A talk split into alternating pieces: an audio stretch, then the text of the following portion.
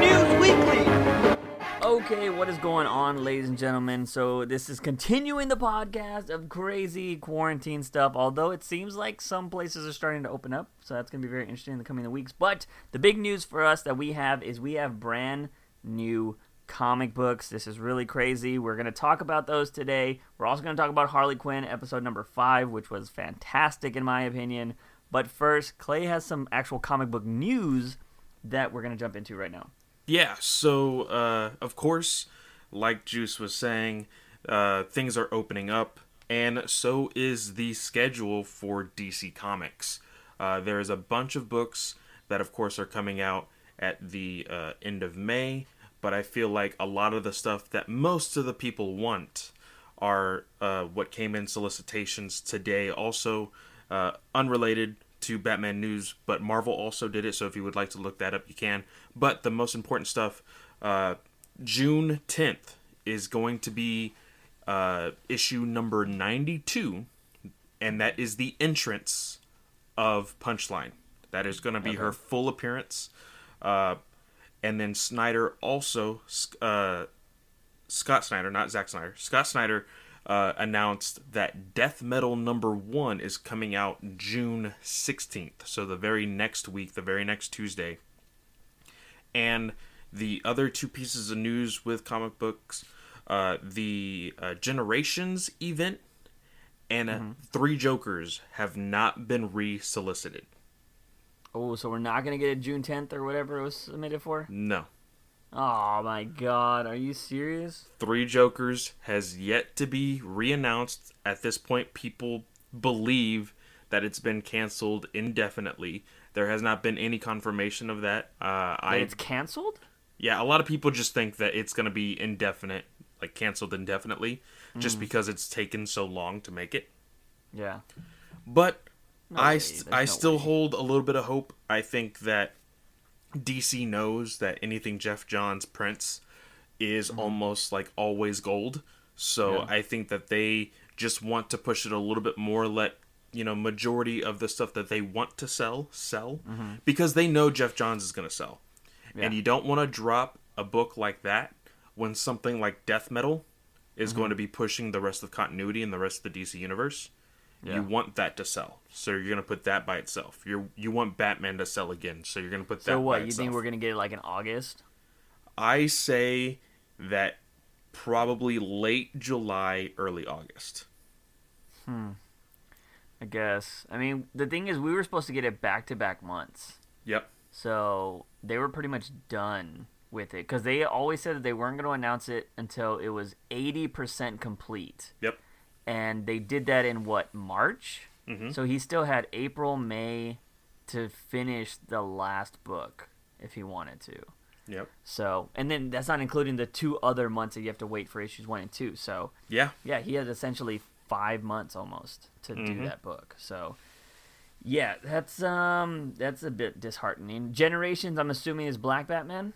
Is that no what that is? yeah generations was the 5g stuff Okay. uh, that was not re- uh, solicited. Now it's still a rumor that that's going to be like i said a before in the last episode a celebration series. So i think that's still going to happen but if they cancel it altogether i wouldn't be surprised. You know what would be cool? If they actually did do with that and make it part continuity would be is if that was what started like the multiverse or the dark multiverse before it went to shit and started repeating itself. huh Like, you know what I mean? Cuz that way it's continuity, but it's continuity in the dark multiverse, not in the multiverse. You know what I Uh, mean?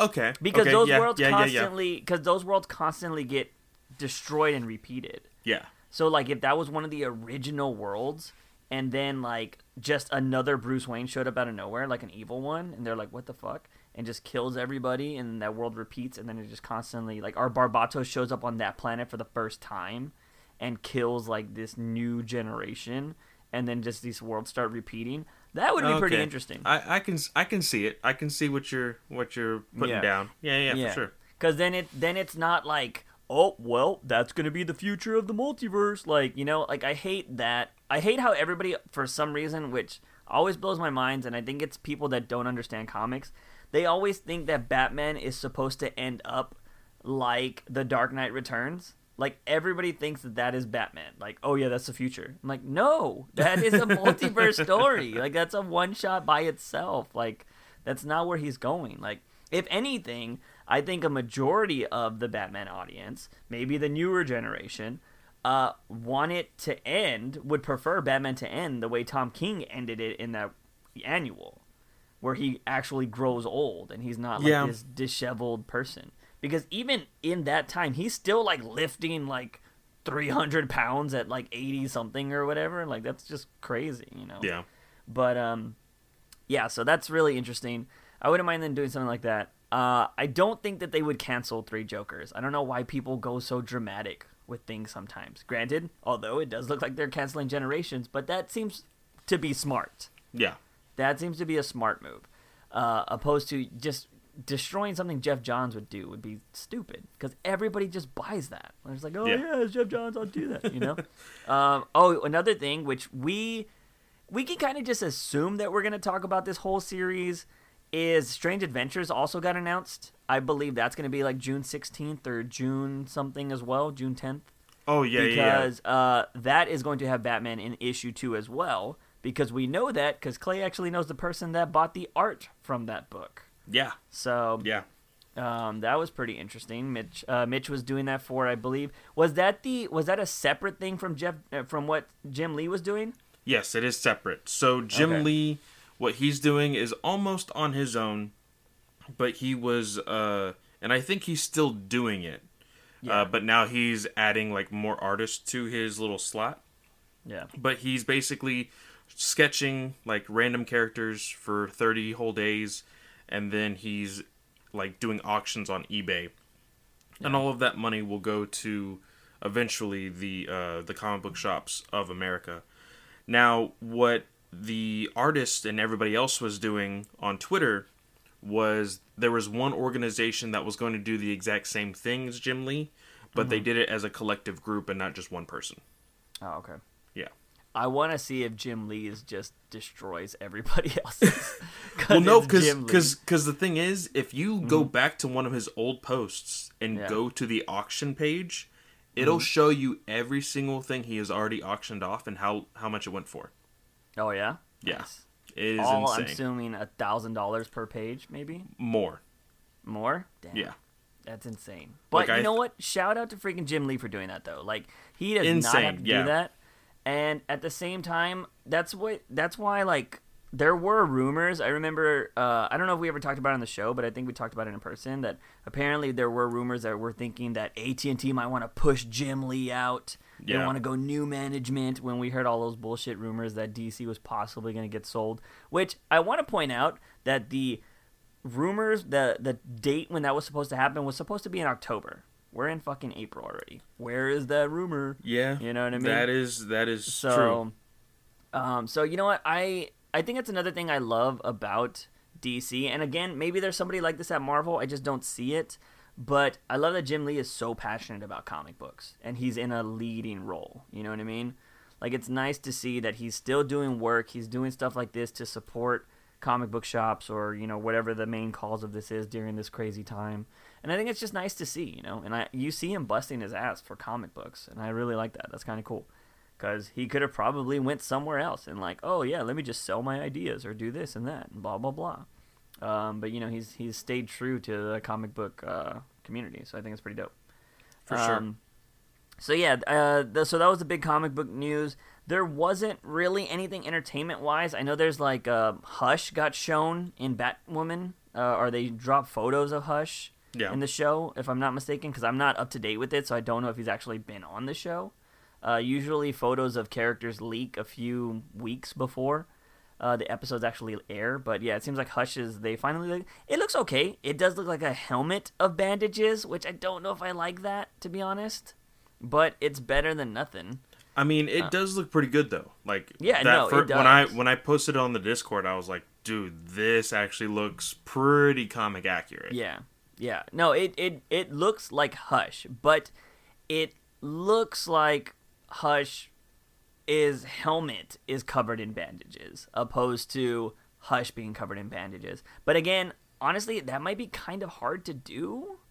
I know they probably use like a lot of um, uh, I don't know what it's called, but it's like that prosthetic kind of like glue and stuff to like make the bandages stick to the skin. Probably yeah, what they yeah, would yeah. do.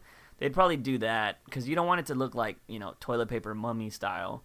So um, yeah, I think they could make something look really good without making an actual helmet in like. Uh, but this is a smaller production. It is a TV show, and if they need him to come back a bunch of times, it makes sense to be like, let's just make a helmet. We don't have to make. We don't have to do makeup every single time. He can just throw this on, and he's fine. Hey, So- just just to show you, because I, I looked Uh-huh. at the Jim Lee eBay page. Mhm. Uh, the Scarecrow that he just did has one day and 18 hours left. There's 44 bids, and it's at 7,000. Gah. What's his highest? Uh, Like out of a, uh, just you don't have to go through all of them, but what like, what's the highest number you see there? well, it doesn't show all of them. It only shows Oh, really? the one that, that are current. Oh, okay. But there well, what about if you go to his page and it says sold? You sh- they should have like a sold page. Oh, really? Like if you go to his page, whatever page is selling it, they should have like a sold section. Let's see. If this if- is eBay. let's see if I can. It should say sold. But uh, yeah, so that's Jim Lee's been pretty though. crazy. Uh, But other than that, no, there hasn't been any um, news. I know I read something, which I think this was like a couple weeks ago, but I know we didn't talk about it last week.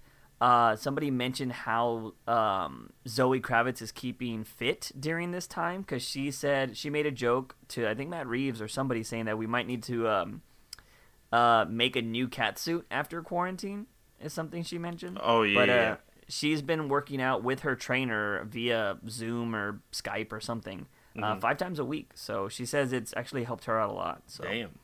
yeah, so she's uh, staying fit during quarantine. We saw photos of Robert Pattinson running.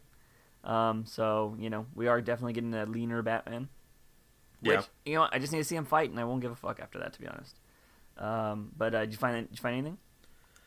Yeah, so it's still only showing like a certain amount, but there Yeah. is a original DC Comics art by David uh, Cho. I don't know who Mm-hmm. that is, but it's watercolor, and it's seventeen thousand. Damn, that's crazy. And that one only that has seventy two bids. That's nuts. I wonder Yikes. who's buying those. Like, I wonder if it's just like old like millionaires that are super comic book nerds that are just like, yeah. I don't know, dude, but like uh, there's a uh, George Jimenez that just Mm-hmm. got added today of the Super Sons. Yeah. it's only been on for two it's what is i think i don't know if it's I two think it days and 22 hours Oh, okay. uh, is what i see here but it's Mm-hmm. 26 bids and it's already at $1525 Nice.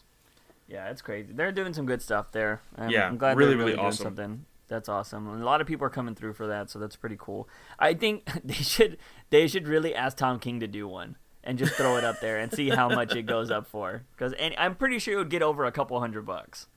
But he draws it all the time. But he should actually try to do like a bigger, just stick uh, figure thing and see what happens. I think that would be hilarious.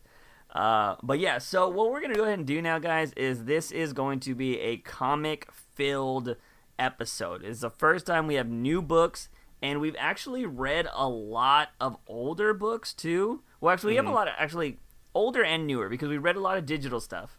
The digital stuff is stuff that has come out before, but it's new to us. So we're going to talk about that today. We're also going to talk about outside Batman the Outsiders, and we're going to talk about Harley Quinn: Criminal Insanity number four. I also told Clay this is what we were going to read this week before we knew we were actually going to get new books.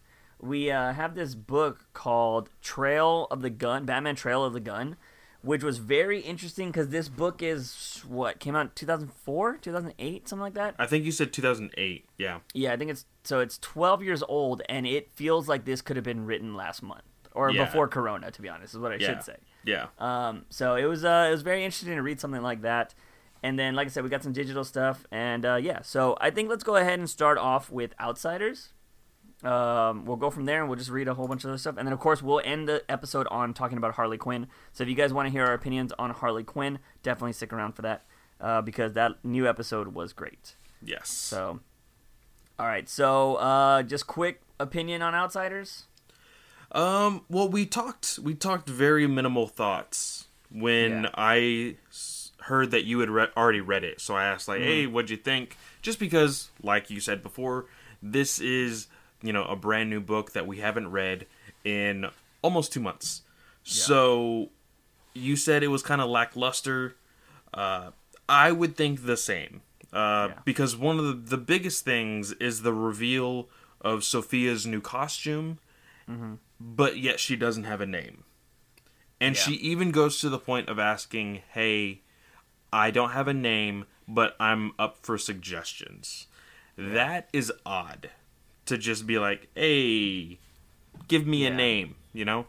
But I I don't know, like I I've never really thought of Ra's as an eco terrorist. Really? Yeah. Just because everything I've read always deals with Batman. Like I've Oh, never read any intric- intricate Ra's story that Mm-hmm. has him doing something for the world on a world type scale. So he, there is a lot of history of him being eco terrorist. Okay. So yeah, he's always been like that. He's always felt like he. The reason why he also hates Gotham City is because it's basically New York, and a lot of people would tell you New York's dirty and New York's this, Yeah. and you know it's that's just how it is. And you know, there's a lot of crime. There's a lot of just everything. That's just typical Gotham. And uh, he thinks that's like the scum of the world, and he thinks that it's places like that that are ruining the world because there's so much, you know, carbon dioxide, blah blah, you know, all that kind of crap. yeah. Um, but he thinks that the world needs to be cleansed. That's always what his end goal's always been. He thinks it needs to be cleansed for a new generation, and um, that's why he always tries to go so crazy. And he's always felt that Batman. The reason why he's so harped up on Batman is because, of course, he wanted Batman to marry Talia because he's he thinks Batman is the only suitable person in the world that is right for Talia, but at the same time that could take over his mantle as the Demon King or the Demon's Head. So, um, yeah, but no, he there's actually a long history of him being an eco terrorist. So, Okay. Okay. um, so yeah, yeah. So because he did, we at the end of this book we see that he does get the power that he's been wanting, and he destroys a village that was a part of Shiva's, like where she grew up apparently. And also, Yeah. like for me, I've never been one to be like, okay, that's too comic booky because it's not giving me the reason how he's doing it. Yeah, But this like little orb that he has, he just like twists it like a Rubik's cube, and it's like distorting the ground underneath this village, and it like collapses. yeah, And I was just like, but how is he doing it? Mm-hmm. You know, like that was my thing. And I hope that maybe they get a little bit more into the technical stuff, so Mm-hmm. that way I'm like, bro, that that's scary. Like if Yeah. if that's how that happens, that can be scary because just seeing it is like, wow, that really sucks. But I Mm-hmm. feel like I need to know a little bit more of the insight of that device. Yeah, and I think this goes down to one of uh, Grant Morrison's like big rules when it comes to comic book. He was like, "Why do I need to explain everything?" Like that's because like as comic book fans, we are very detail oriented, Yeah. and um, some things just don't make sense. You know what I mean? How does Batman get his planes out of the cave all the time? You know, and they're perfectly never seen in Gotham, and blah blah blah blah. You know, you can ask a lot of questions, but sometimes and, you gotta. and I I've I've listened to po- some podcasts of writers like doing interviews, and they say Mm-hmm. the exact same stuff. They're like, as long as I can get to point A and point B, and you be entertained, and it be a Yeah. good story, let's do it. But if Yeah. I have to go from point A one, A two, A three, A four, A five to get to B, yeah. that can be kind of tedious. Yeah, for sure.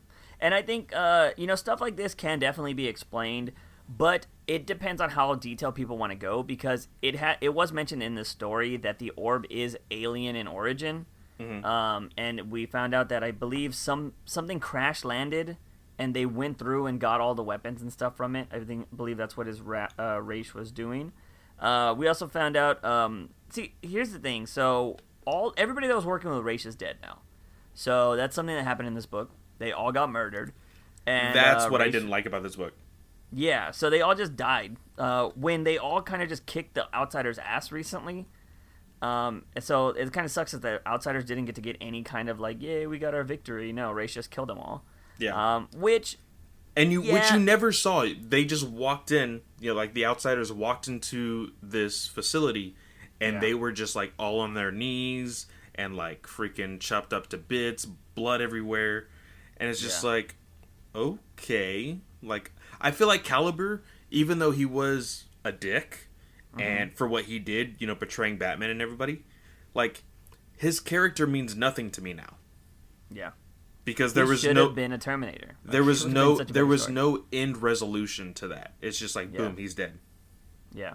Yeah, he was definitely a throwaway character. If anything, he should have gotten killed by somebody or been killed by Ra's, like and we saw it for a good reason. Yeah. Um yeah, so uh, there was an interesting little part because I don't know if we ever got to see uh, her name's Maria, right? Who? Uh, is that the character's name? Oh, uh, the me. girl? No, Sophia. Sophia. Okay.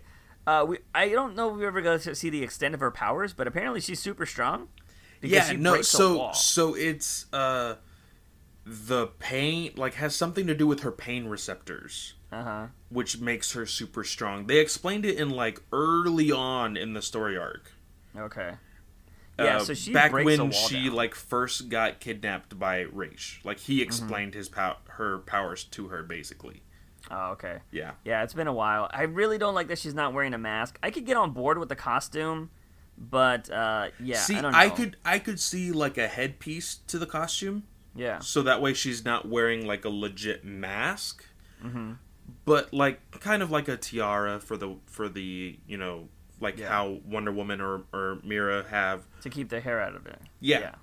But just having this, like the she looks she looks like she's supposed to have clasps, so Yeah. she looks like she should have a cape, but she doesn't. So it's just it's Mm-hmm. very odd the way her suit is somewhat constructed or drawn. Yeah. I actually enjoyed her Ra's Al Ghul suit. I thought that was way better, and she had a weapon, which I thought was awesome. Yeah. Um, so what happens is uh, the team discovers everybody dead pretty much, and there's a little thing that shows Raish talking to them, and then that's when we find out that he destroys a village. And this story ends on uh, the whole crew being like, "Oh wow, we lost. Oh, this sucks." And then you know, Batman's like, "Well, this fucking blows." And uh, who they've been hating each other this whole time, pretty much. And Black Lightning's all like, "Yeah, all right, now we reset, guys," which was kind of like I was like, "What?" Like, Do you know what this reminded me of? what? Just because somebody brought up the show recently in one of Mm-hmm. my chats. This was a Titans season finale ending. Like this was Oh my god! Yeah. Wow. Yeah. Yeah. totally. Trash. Yeah. Yeah. Um, I don't know how Titans is so bad at that, man. Like it's not that hard. It's such a Uh, good show, and then the ending they always mess up. Well, every DC Universe show is such lackluster on the finales, except for Harley Quinn. Harley Quinn was actually pretty good. Yeah. Um, but yeah, they're always so lackluster. It blows my mind. Uh, but yeah, so the, the uh, Outsiders has not been that great of a story for my for me personally. I have thought it's been interesting at times. I enjoy this new character. I want a new female on the team of the Bat family. One, I obviously love this because it's a Latina too, and I would just want to see a new character to that family to do something. I feel like they can still do so much more with Duke, but this story ends after 13 issues with not a lot happening, and then we're going into, I guess, a second chapter now, and it's going to be thing them. that I do not like about this entire story, Mm-hmm. and it's kind of bled into like the actual real world, you know, talk on Twitter and everything else, is they keep pointing out that spoiler isn't Batgirl, Yeah, and did they did that in this issue or just the series? Uh, they. oh, you mean uh, Orphan? You mean Orphan? Yeah, sorry. Yeah, Yeah. not spoiler. Orphan. Mhm. They Yeah. they keep saying that Orphan isn't Batgirl. Yeah. And in my mind, I'm like, okay, but the reason why she's not Batgirl Mm-hmm. is because right now there's still a Batgirl. Yeah. Like like Barbara is still Batgirl. Mhm. And as far as like giving her a bat suit, like I would like to see it because it was teased in Rebirth, the D- Yeah. Detective Comics Rebirth story with Tynion. But they I feel like they're still kind of like drifting away from that. So Yeah. I don't know why you have to keep cramming it into us. Oh, she's not going to be a part of the Bat family. She's not going to be a part of the Bat family. Yeah. And but in my mind she already is. So why keep bringing that up? You know? Yeah. And like I don't I mean, she's not an orphan. I mean, especially if you go by the family thing. And I mean, it wouldn't even be that crazy of a name because I'm pretty sure everybody in the Bat family has felt like they were an orphan at some point. Um, especially, although Bruce had Alfred, he lost his actual parents. Yeah. Um, and then Dick Grayson lost his actual parents. Depending on when you read Tim Drake, uh, he's lost his parents, but I Yeah. believe his parents are alive right now. Um, Jason's Todd, I think his parents just sucked, so Yeah. didn't have good parents. So like you know they've all felt like they had nobody, and that's why they gravitate to the Batman in you know in general. Um, I would be interested in seeing her get a new name though. That would be cool, um, and a new suit. But I don't want her to be Batgirl because I like Barbara Gordon as Batgirl. Yeah. I think you give her something new, but it's unfortunate because just like Snyder with Snyder's thing, these new characters are made, but nothing ever happens with them. Um, Blue Jay, which was a great name, I thought Blue Jay was awesome. and do shit. nothing has happened with her Yeah. in Rebirth. If anything, she should be not the new Oracle, but she should be the you know HQ person. Yeah. Like, you know, like she was good with tech. Like she could work in the field, but she should be in the Batcave. You know what I mean? Um, I think that'd be cool. Or if, if not in the Batcave, working for somebody, working for Barbara in whatever, or going to work with like Dick Grayson in Blüdhaven. Like something. Like use these characters for something. And um, I just feel like, unfortunately, Sophia is to be that character eventually. Um, and it's just gonna be like they're gonna be like, oh yeah, remember that character? Whatever, get out of there. I think she needs a better name. I think she needs a better. She needs. The thing about the Bat Family is, none of them roll without some type of mask. So Yeah. she's the odd person out. Besides, even Orphan has the hood with the mask when, but she takes it off every once in a while. Yeah. Um, but at the same time, it's not like a lot of people. She is not in the public eye, so nobody would know her from anything at different. You know. True. So, you know, she's not one of uh, what do they call him? Bruce Wayne's wards. You Yeah. know, she's never lived with him like that. So, not that I know of. I think he's bought her like an apartment and stuff, and she's lived with Barbara or something along those lines. She's like mentored her, um, but I don't think he's, she's ever lived in the manor. Um, but yeah, anyways, uh, yeah, this this whole series has been kind of lackluster for me personally, and it's also because Batman hasn't felt like Batman in this run. Like he's just felt very mopey and like not I don't know. Like he just hasn't felt like a badass in my opinion. Um cuz like he usually, you know, Batman takes the reins and this one feels like I know that this is post Alfred, uh these last issues we've been re- reading, but I don't know. I feel like everybody else has been handling him a lot better than this and it's just I don't know, it's just been a weird series. I'm just not a big fan of it. So, it is what it is, as the new saying is. I've been hearing that everywhere. Um, I don't know why. It's been been said in my chat lately. I don't know if it's a new meme or something, but everybody's saying it. Um, so it is what it is. Uh, so now let's go ahead and jump over to Harley Quinn: Criminal Insanity. What did you think of this book? Because I will say, before the last couple of issues, when I found out it was going to be nine issues, I was kind of souring on this book already. But I was actually pleasantly surprised with this issue, and I enjoyed it. This was, I mean, it doesn't miss a beat from what it was. I will say that. Um, there was a little less of the Harley Quinn being a uh, psychoanalysis Yeah. type character because we touched a lot on Joker, finally. Yeah. But most importantly, the really big bomb of this book is that that asshole dad Mm-hmm. is not even the dad of the Joker, quote unquote. Yes. So there's still a mystery to the origin, which Yeah. everybody's still like, you know, because that's the big argument. Even you have said there Mm-hmm. always needs to be a mystery to the origin of the Joker. Yeah. And even though they are point blank saying this is the Joker, they still leave a mystery there so that way it can still somewhat be a Joker origin. Yeah. It's So- they they basically jokered it from the movie. Yeah. That's exactly what the movie did. And uh, yeah, and that's that's what I was like. Yes, thank you. I enjoyed that because I don't mind different interpretations of the Joker, but this is one of this is the no kill rule of Joker. You don't talk about his origin. With Yeah. Batman, Batman does not kill. Like I feel like every character has that solid thing. This is the thing with the Joker. He can be different. He can be more funny. He can be more psych- uh, uh, like uh, psychotic. But the one thing is, is you never know where he came from, and uh, I've always enjoyed that. And we find out in the book that the asshole dad does say like, nobody knows who your father is. Nobody even knows your real name. Only your mother did, and now she's dead. Yeah. Um, so I thought that was interesting. So we don't know this kid's name, his real name, and we don't know who his father is, and his mom's dead. So trying to find this out is going to be impossible. So that leads a mystery to Harley.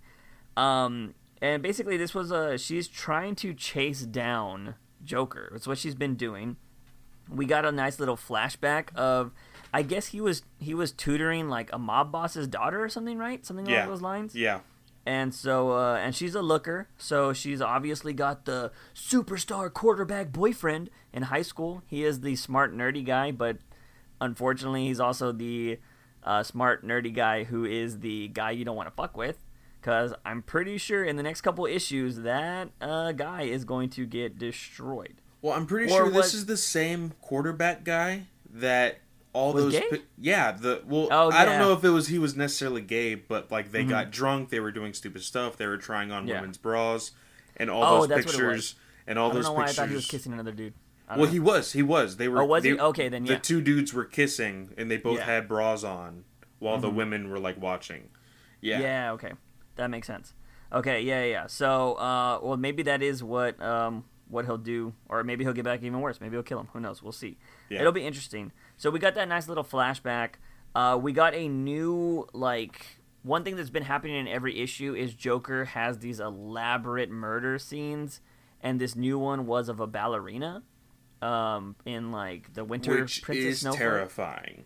Yes, and then it gets dro- all these rats get dropped from the ceiling, which apparently half of them were dead and the others were alive, which I didn't notice that, so that would be horrifying. Yeah. And um and then we get this little thing where Joker is apparently searching for something. Did you pick up on what this was? Like He at the very end, he has been looking for her. for Harley? Yeah. Like he Okay. like he is searching but more so he wants her to find him type Mm-hmm. thing. That's I think that is kind of like his kink. Like, oh, I'm Well- doing all of these things, making big noise, No, and now you finally found me. But did the I'm talking about the library scene when he goes to that guy. What is that? Because he finds a notebook that says so. Here he says things can be recreated with the right information. Um, so Oh, he's yeah, trying to find something like crazy. I don't know what that is. Yeah, Uh, no, this I was a little confused on. This was something that I So was a little it- Yeah. unless it's some sort of history of who he is. Is Maybe. maybe I'm not yeah. So entirely may- sure. that might be something we find out later on. Maybe he's trying to find out like, did did they already do the first killing was the Da Vinci thing, right? yeah. Okay, so maybe he's just trying to create another piece. Because I don't know if I'm. Oh, that could be something too. That would be That he's trying to like find some old crazy thing. Some old art and Yeah. huh. I never thought about recreate that. it. Yeah, so that might be something that's been happening. Uh, there was this little uh, interesting page that I thought was pretty like I just sensed that that kid's gonna be fucked up for life. Is when Harley arrives to the new crime scene and there's a little girl that says the sugar plum fairy died. Like I could Yeah. just know that that kid is going to be fucked up for the rest of their life because this was in a public place that they saw this, and she Yeah. was on stage, and uh, it was basically the torso of the person with the neck split open, and the rest of the body were puppet arms and legs. Yeah. So, So- he amputated the legs and amputated the arms from the elbow to the to the fingers, Yeah, and then put wooden legs and wooden hands to make Yeah. it look more like a puppet. Yeah, so it was insane. And now this was foreshadowed at the start of the book because they're in like a shopping center area and there is a fairy in the window. So this was actually foreshadowed. So um, oh, I did yeah. not notice that. Look at you! Wow. yeah, so that was And the, the, exact start same of the book. pose and everything. Mm-hmm. That's awesome. Well, and it also says later on in the book that I don't know if he, because yeah, the whole scene was like uh, he had like 24 hours to do it, or he had like a certain like nine hours to do it, or something. Yeah, there was like, a small everything. little window because what they did is they decorate ev- everything like overnight, and then Yeah. the displays opened like at this time, so he only had Mm-hmm. like a certain window. But did you notice the small cameo of another villain in the very beginning of this? You know, somewhat important part of the story, but uh, Harley Quinn investigates Firefly. Oh yeah, yeah, yeah, yeah, yeah.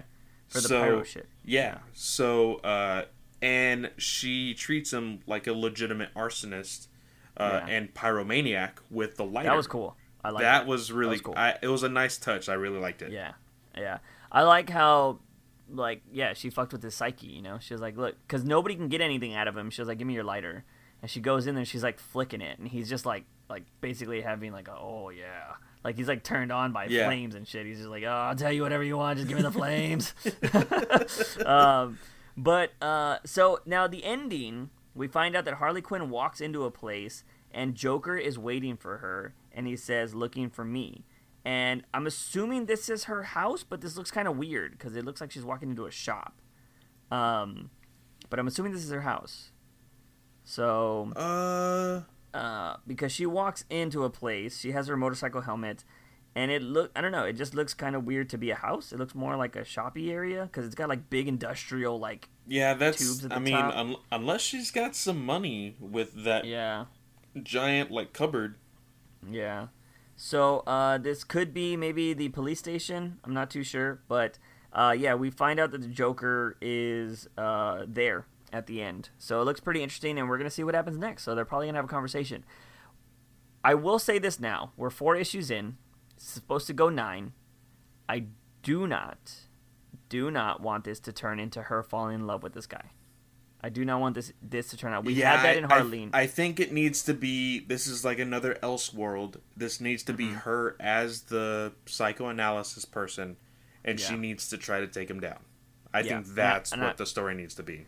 Yeah, for sure. I think if she ends up falling in love with him, or they end up fucking, or they end up doing something like that, And I would I go so far. hurt. I would go so far as to say if Batman shows up to save the day, I don't think I'll like it.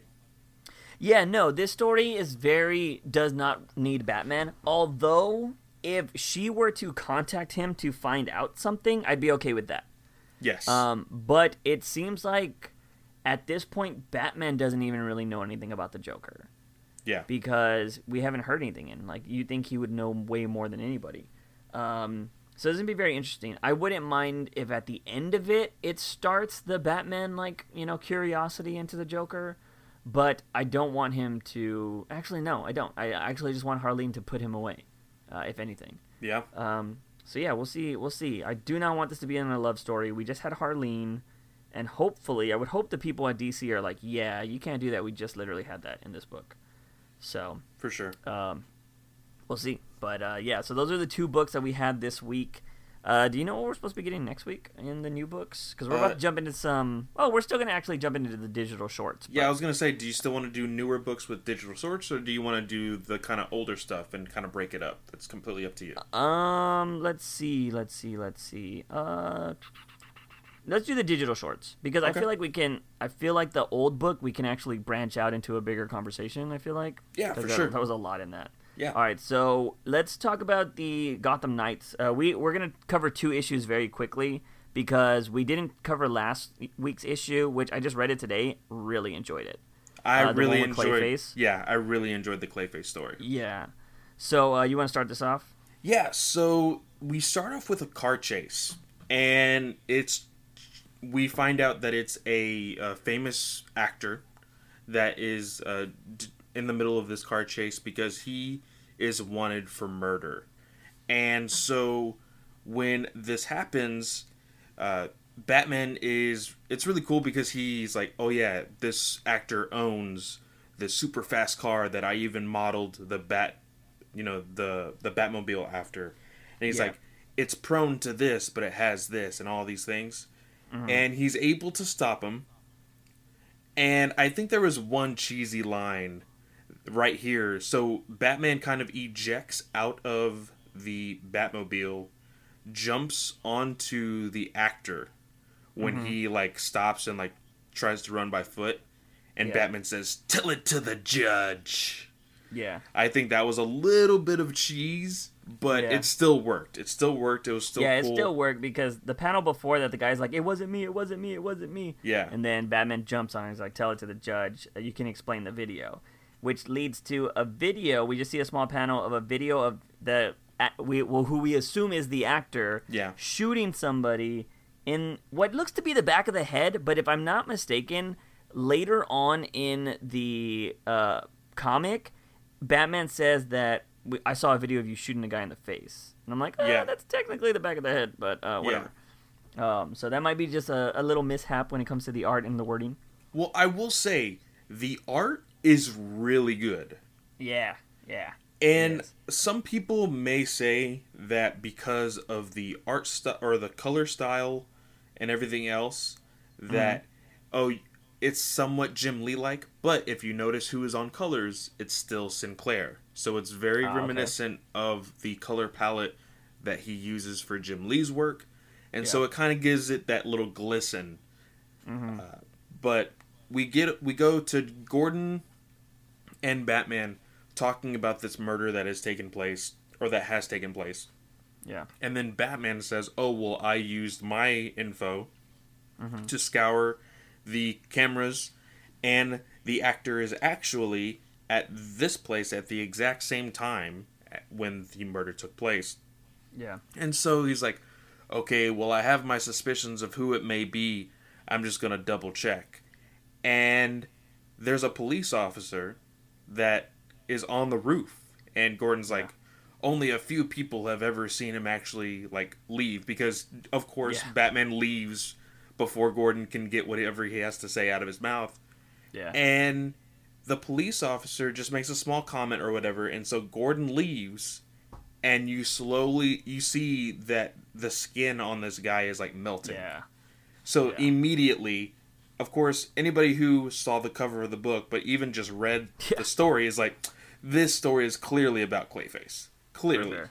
but yeah, uh, Batman does a little bit of detective work, so I think this is really good. That the, ri- the what the writer does with these Batman books yeah, since issue one and it now on issue two, and even on issue three, it has Batman being a detective.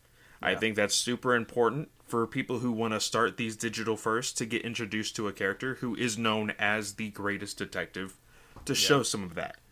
And for sure. he narrows it down to basically Clayface. And that's when he goes to the theater. You find out, of course, Clayface, he was originally an actor, and that movie was supposed to be his. Because Yeah. it, uh, I believe it was like a sequel, or Uh, n- uh, no, no, no, no. Okay, No, no, so you're so getting I'm, it I'm, confused I'm with getting, the next. I'm getting it yeah. confused. So Clayface this, is in two stories. Yeah. He's in two stories. so this Clayface in this story, I think he just Mm. knew the producer or something. No, so what actually this particular so what's gonna happen is this old this old theater is That's actually gonna get that- that- torn down. This old theater is gonna get torn down, but it happened to be where Basil Basil uh, Basil Karlo, who is Clayface, when he was an actor, uh, it was his first movie premiered here. That's what So it was. That's, That's what, what he loves about this. and he Yeah. and he made a comment of like, "Oh, well, I knew somebody who knew somebody," and blah Yeah. blah blah. Okay, so that's where it was, Mm-hmm. and Clayface, it's super. It goes, it gets super dark, super fast. This Yeah. Mm-hmm. story does.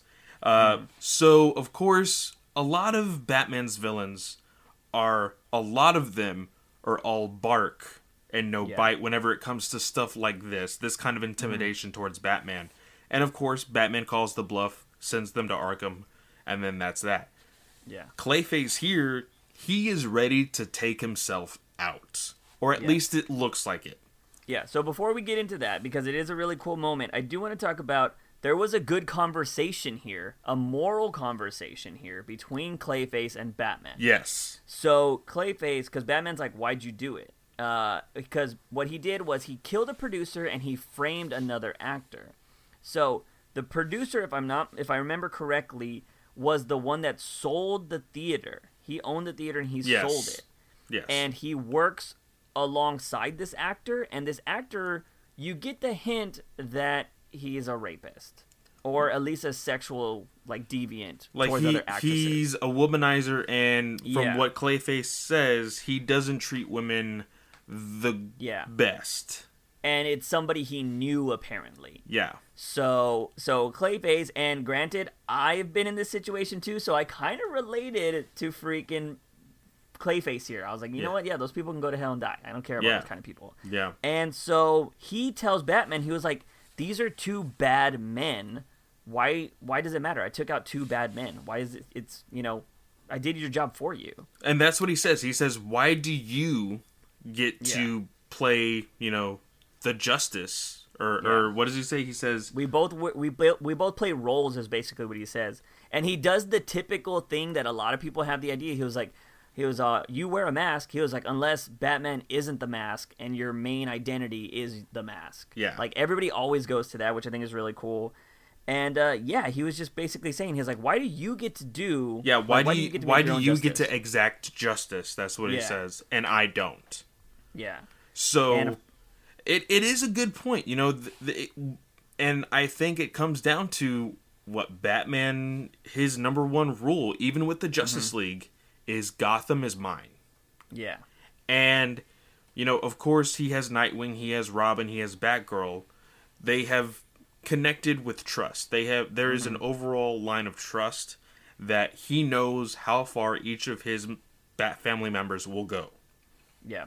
And if If- you cross that line, like Red Hood has, he will beat your Red ass. Hood or Azrael, Yeah. like those two characters, have kind Mm-hmm. of toted that line before. yeah. So, you know, that's why he doesn't trust those people. Now, in Mm-hmm. the main continuity, starting with Rebirth, Clayface was actually a good guy for a while. Mm-hmm. So, this really plays on that. And I really like that as well. For people cuz like like I keep saying with these digital first, it's Mm-hmm. something that introduces readers to characters. And this Yeah, gives sure. a small sense of well, Clayface is definitely doing something wrong, but he's doing it with somewhat right intentions. Yeah. He is he's that classic opinion and I think he says it here. Batman's it's Batman's last line in this book if I'm not mistaken. Yeah. He says um he was uh uh who was it that said every villain is the hero of their own story? Yeah. And then and then he makes a little joke. He says it's probably a villain. yeah. um, that said that. Which it's true though. I think bad people that do bad things think they're doing it for the right reasons. yeah. And you know, and it's a very it's one And- of those philosophical questions. And I will say that kind of goes with the issue number 3 that we're also going to be talking Yeah. about. Yeah, But um, here with Clayface, he like starts to blow up all the seats mm-hmm. and starts to basically make the theater cave in and he's ready to take out Yeah. Batman, he's ready to take out himself. yeah. And he sets it on fires. And this is an old theater. If you've never been to an old theater before and they're like restored, it's like all flammable shit. yeah, it's like, all it's wood. curtains, all and, yeah, wood. wood. Seats are like you know fabric. Like yeah, it'll Yeah. go up fast. And So, uh, because it was going up so fast, Batman knew that he had to get out. And he's like, Clayface, I'm not gonna- just gonna leave you here by yourself. Let's be Mm-hmm. smart about this. Let's leave. And Clayface was basically like, no, like, what else is there to live for? Like, you you Yeah. know that you know I'm basically saying that there's nothing for me out there, kind of Yeah. and the building collapsing actually pushed Batman out of the theater. Mm-hmm. And when the firemen came, they you know cleared the fire, and Yeah. the outer shell of Clayface actually like freaking heated up so so much Yeah. that it like It hardened. hardened. Yeah. And so you're like, oh crap, Clayface is dead. And then, with a little bit more investigating, it was actually j- literally just the top layer, and Clayface was actually able to escape. Yeah, he escapes through a hatch in the bottom. So that was really cool because it showed how smart the villain is. And I, I'm going to throw this out there because I don't think I've ever said it on the podcast. Clayface is one of my favorite Batman villains. Like, I'll pick him over some of the A-list uh, Batman villains. Oh, I've yeah. always enjoyed him. I thought he was always a cool character, and I like that he can toe the line of being a good guy and a bad guy. Um, Yeah. But the stories where he has been a bad guy, he's been pretty awesome because he can be anything, like, Yeah. Which is awesome. So I've really enjoyed that. Uh, the one thing uh, that was like really minimal here that I really enjoyed is Batman, and it just shows how great he is. He found out what area of the theater is the weakest on a reconnaissance before going into the building. Meaning he actually looked around everywhere and he's like, if I needed to get out of here for any reason, this is the wall I need to break through. which shows thought that, that was cool. Batman is always prepared. See, Yeah. Perfect writing for new readers. Absolutely love it. Absolutely this- love it. This book was great. Uh, I read it. We were we, we said we were going to cover it this week because we didn't think we were going to get stuff, and I didn't know that we were going to get these weekly. Like we're Yeah. getting these really quick. Yes, the the digital. Well, the thing is, the digital firsts. These, like I said on last week's podcast, these are the Walmart books that were already Yeah. coming out. So But how far advanced are they though? I don't know. I would have to personally ask somebody who was collecting them at the time. Mm-hmm. But these this line of DC Digital Firsts were showing up in comic shops. yeah. So, if anything, we can take a look at our local comic book shop to see, hey, when Yeah. was the last one that y'all got? Because I think there was the one of the last ones that I saw was Mm-hmm. like a Harley one or a Aquaman one. And Okay. from what it looks like throughout the week, it looks like Aquaman comes out on Fridays. So Okay. that could Yeah, be one, one of, of the these comes ones. out every day, right? every day, every Monday, Yeah. Tuesday, Wednesday, Thursday, Friday, and Saturday. Yeah. So again, guys, these you can get seven. Wait. So there's one every day, right? You said. every day So day you can except for Sunday. Okay. So for six dollars a week, you can get six comic books, which is pretty awesome. And that's what I've So- been doing. I've been waiting until Saturday. Uh-huh. And the only reason why I didn't wait until Saturday for this week is because we decided to buy uh, this book that we're going to be talking about, number three, but also the uh, the Adventures Continues book that Yeah. we're going to be talking about tonight as well. For sure. But so usually, what I into- bi- I just throw it into the cart and wait until the Yeah. end of the day, and boom, six. I think it came out to like six fifty nine or something like that. Yeah. See, that's that's a hell of a steal. That's less than a meal That's at any fast food place. you're getting six books for the price of less than two, that is one and a half comics in the real world Yeah. So these are great reads. I mean, they're awesome. So we're gonna read this next one now.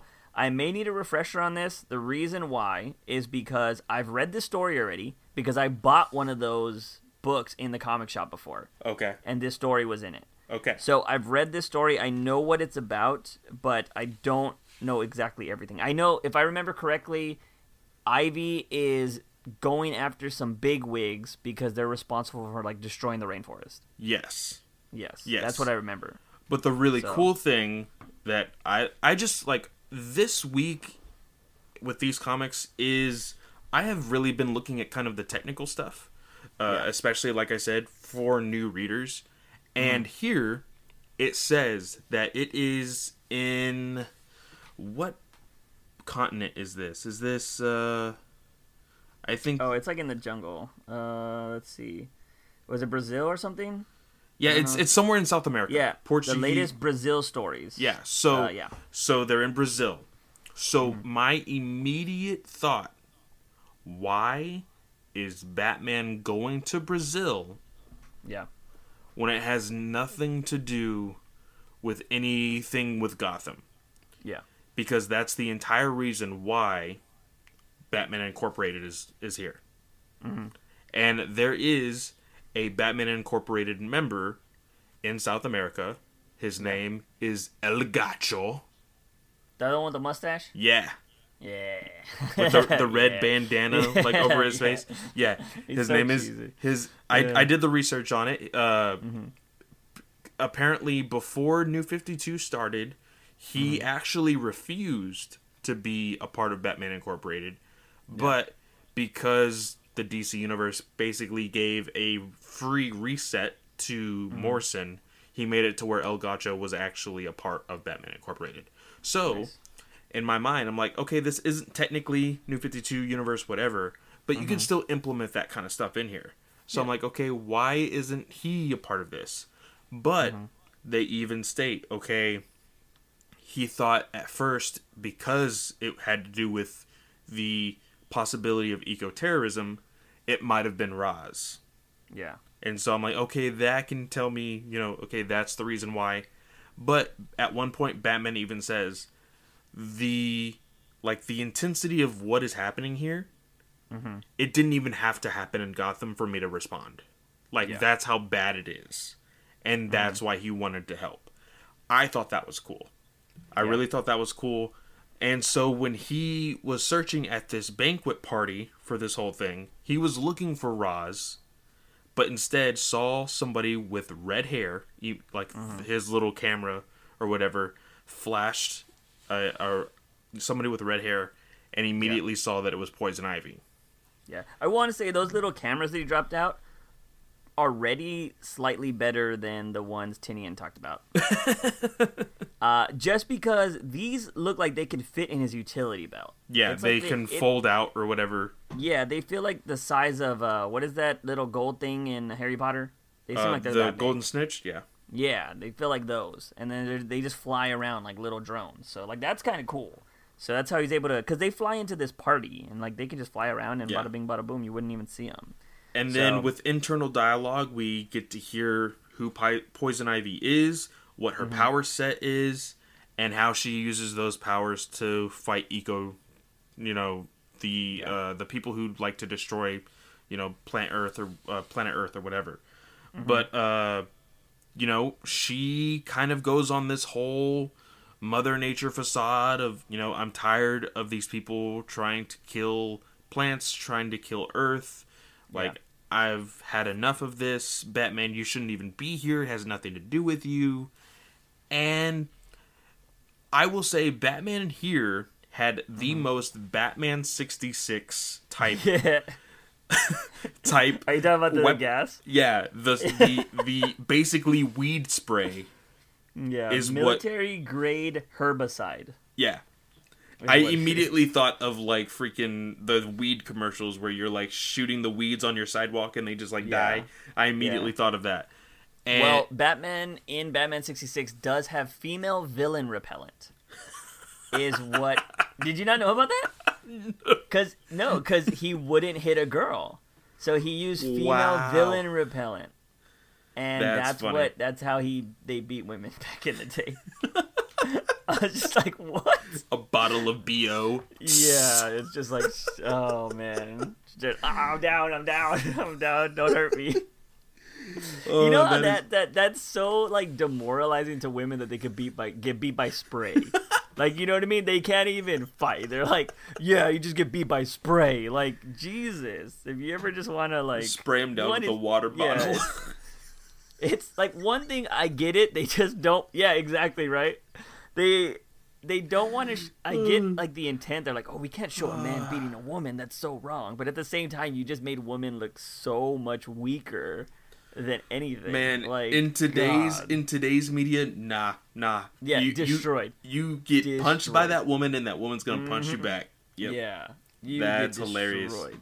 Uh, but yeah, anyways, he uses this herbicide because she starts making plants like come to life and stuff. So he uses that to destroy her, and then he chases her out of. Uh, they basically fight out into the woods, right? He runs out into the Yeah, the the open field that was the woods or was the Yeah. forest because it's all cut down. And the one thing in the beginning of the story was it showed somebody from this tribe, a very indigenous, uh, Yeah. and you heard the narration from Batman. He was like, "Okay, he doesn't see me yet. Hopefully, he stays away. Whatever." Mm-hmm. But the guy immediately sees Batman and he runs away. He runs Yeah. away out of fear. Well, you see this tribe, like you see this man and his family and the rest of this tribe because that's where the fight kind of goes. yeah, And one of the children gets kind of in the way of the fight and Batman saves him. And then the tribe actually tries to help Batman. in Mm-hmm. saying like, "Oh, this person risked his life to save my son. I'm Yeah. going to help him as much as I can." And it was like I think frog poison or something like toad poison. Mm-hmm. And Ivy was like, "Well, that would have worked on any regular human, but I'm kind of and like she's like about to say immune, but it's apparently a different kind of strand of poison, so it's still making her woozy." And that gives Batman the opportunity to use a like basically electromagnetic pulse to like shut down her body Yeah. Which is weird because he was like, "Oh well, you know, she still has human parts, so Yeah. the He this calls won't, it a prototype knockout pod. yeah, it won't uh, it won't mess work, with yeah. Mm-hmm. anything plant life, but he says, uh, but anything human gets rebooted, and I'm like, oh Yeah. god, Batman, what the hell?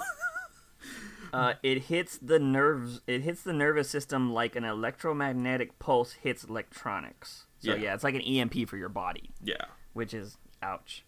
Um, so yeah, so she gets destroyed, and we get a nice little shot of the tribe kind of giving him a like you know salute, which is kind of cool. yeah, And uh, it ends with the you know the Bat Cave coming to come pick them up. Um, But yeah, The but the yeah, but the thing, cool thing is because Mm-hmm. one thing that I absolutely love about Batman and even Superman because it's been happening in the Superman comics too, Yeah. uh, with these uh, weekly books, uh, is that Batman and Superman learn from the lesson that they've just had, what- whatever kind of fight that they were in, they learn Yeah. from it, and so Batman even says here, he says, "Okay, I'm gonna buy this property, and I'm gonna Mm-hmm. put it like I'm gonna put a reserve on it."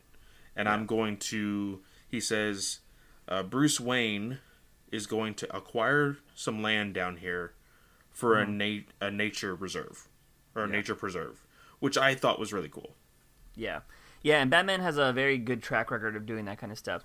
Now, again, the one thing I didn't notice about these digital first is you made a really good point. The the point of the Walmart books were to get new readers into comic books. Like a lot if if you're listening to this podcast and you don't read comic books, that's always been the goal is to get more people into comic books because it's not dying, but it's not as booming as they want it to be. Yes. And so you always want to get new readers. And of course, that goes into price. I mean, I literally talked about how there's so many things people want to do in life, but they can't afford to do it. I think we could have so many more comic book readers if families could afford comic books. You know what I mean? For sure. Not everybody can afford a five dollar book or a three dollar book every two weeks or something like that. Like, and a lot, some people might be like, really? But no, that is like the livelihood, especially in today's times. So- Everybody's just lost their jobs. Small little tangent do with mm-hmm. money, and we've had this conversation with other people, but we'll just Yeah. say it here. You know, not going to name any names, but there was a streamer that recently said, if you don't have $5 to give me, then you shouldn't be watching me. And Yeah. it was kind of ignorant to say, but it's, you know, something that people legitimately have to talk about. You know? Yeah. When it comes to streaming services, yeah, it may only be six ninety nine for Hulu or mm-hmm. six ninety nine for DC Uni- or yeah DC Universe or freaking Hulu, but whenever it comes to those people who work nine to five and paycheck by paycheck, every dollar counts. For sure. And so it is important to look at your finances. I'm not telling you to buy these books to start reading comics. If you mm-hmm. can't afford 99 cents, then you can't afford it and I wouldn't want you to buy these comics. I want you to, you know, stick to your livelihood and, sure. you know, buy that, you know, those eggs that you need or whatever. Mm-hmm. You know, you do you. But with DC helping people out by lowering the prices for the digital books is Yeah. awesome. Because Yeah. because they do need to make a profit with their physical books, which is why they make them 100 pages. They put this 17 to 22 page digital first type story in there, but they put reprints out and they mm-hmm. will fill that 100 page so that way they can sell it for 3.99 4.99 yeah. but putting it digital doesn't cost them anything. So they're mm-hmm. saying hey we're going to lower the price to this. If you take it you take it. And i think it's a smart de- i think it's a very smart thing for them to be doing Yeah, it's really good, and like I said, it, it makes a lot of sense now that you put it in the in that idea that they're writing stories to give everybody a taste of like this is what you should expect from Batman in these ninety nine cent books, I didn't really think about it that way because I was, you know, in some of these things, I was like, I don't know if Batman would say that or whatever. But I'm like, you know what? It this is actually showing a lot of Batman's side. Like these are actually really good books to really learn about Batman and see his consciousness and how he thinks and all this kind of stuff. So yeah, these have been really good. And at the same time, again, and, and I don't think I forgot what happened in the first one. oh, the first one was when he was with the, the Medal of Honor. The on Medal of Honor, and that was Yeah. something that I was going to bring up. If you notice, issues one, two, and three have nothing to do with each other. Yeah. Nothing to Yeah. do with each other. That is also good, and the reason Mm-hmm. being, as you know, for me, when I jumped into Batman when Tom King was ri- was writing it, Yeah. I knew that there was a huge story going on, so I needed to catch Mm-hmm. up. I needed to buy issue one through forty nine because I had already read fifty. Yeah. Now, with these, I don't need to read issues one and two to read the Poison Ivy story. Yeah, you don't. I don't need to read one and three for the Clayface story, and I don't read need to read two and three for the first one. Yeah. So, if a new reader looks at these books and says, "I want to read a Batman book," they look at the DC Digital first. They look at Batman, and they're like, "Okay, so which one do I read?" If they can literally just tell, oh, because maybe they're fans of the Batman animated series. Yeah. Oh, I really like Poison Ivy. Boom, Poison Ivy's on the cover, ninety nine cents. There you go. Read your story. And Mm-hmm. Yeah. if you're motivated to buy more after that, that is kind of the point. Is like, okay, this is kind of getting you in, and you get to learn about your favorite characters. You get to learn about Batman, and will eventually, hopefully, to both Yeah. DC and some of us readers, is to jump on to the main continuity stuff. But Yeah. you do not have to. That's the best part. Yeah, for sure. Again, uh, it's very interesting these back-to-back issues. Is Poison Ivy is another one of those characters that I think a lot of people could be like, you know what? I kind of see her point. Um, granted, Batman. The biggest thing about a lot of the characters that Batman faces is they cross the line. The line that he knows that cannot be crossed, because he always thinks there's other ways to get things done. You don't need to go to an extreme of killing somebody to make your point heard. With Poison Ivy, I'm on board with her saying that these big companies have to pay. Like this thing was cutting down the rainforest, which is the biggest part of how we survive in this world because it accounts for like half or like one third of the world's oxygen or whatever. And the president down in Brazil right now is cutting down the rainforest that has these indigenous people in it, which is pretty crazy. Yeah. And um, so like you can see where Poison Ivy's come from. She's like, you know what? I got these powers. Nobody wants to protect the Earth. I'm gonna fucking go do it. And you know these big businesses. I'm gonna show these big businesses that they can't just cut down trees. And I'm kind of on board with that because I am somebody that hates the idea of all this plastic waste that's in the world. So I try to do my part. It seems overwhelming, and I'm like just trying to recycle or trying to do whatever. And then just seeing how bad it is in other countries, I'm just like, well, fuck. Like, how are these guys not paying for something? Like, what's the deal? Like, this is killing our planet. And so I can I can definitely agree with Poison Ivy. I don't agree with killing, but you know her extremes to try to bring these companies to justice in some way, I could see that. So it's very interesting to see these comic books of like, yeah, you have Batman being the hero, but at the same time, those villains are interesting because they're fighting for something that I Yeah. think a lot of normal people would fight for. For sure. So, um, so yeah, that was pretty interesting. So, we're gonna go on to the other digital book we have. We have a bunch of digital ones this week. This one was interesting and cool, and I think we can finally confirm that Jason Todd is in the animated series. Yes, yes, Yes. that is one big thing. But I will say, so of course, Jason Todd, this is his intro to the animated series, so it's hard to find his voice in this Yeah. story. But the new appearance of the animated Mm-hmm. series as well would be Deathstroke. Yeah, He, he was also a voice that I like because of course whenever I say voice of the character, there is definitely a way these characters talk in every other piece of continuity that there is out there Yeah. for that character. That is a voice, but specifically for this, I know these voices literally because of the show.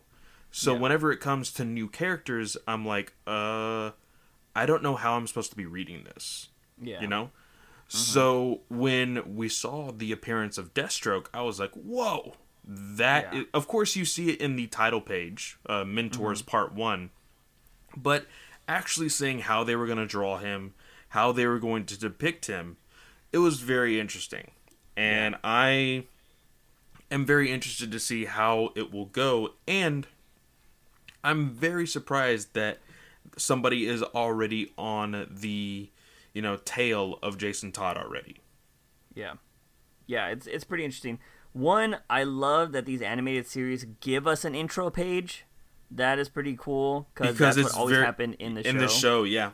Yeah, so that was really cool. So yeah, so what we see is we see uh, we start off with the Jason Todd character, which they haven't said this is Jason Todd, but we're 100. I would pay. Uh, I would place a bet on this that it's Jason Todd, because he also makes a hint at being a Robin yes. later on.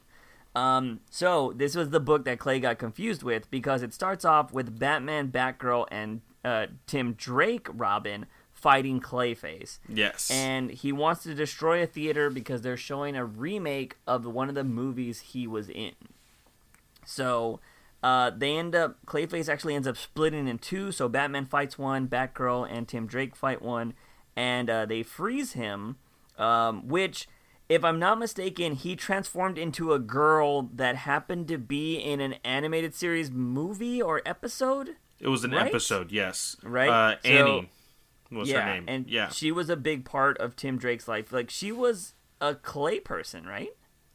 Uh...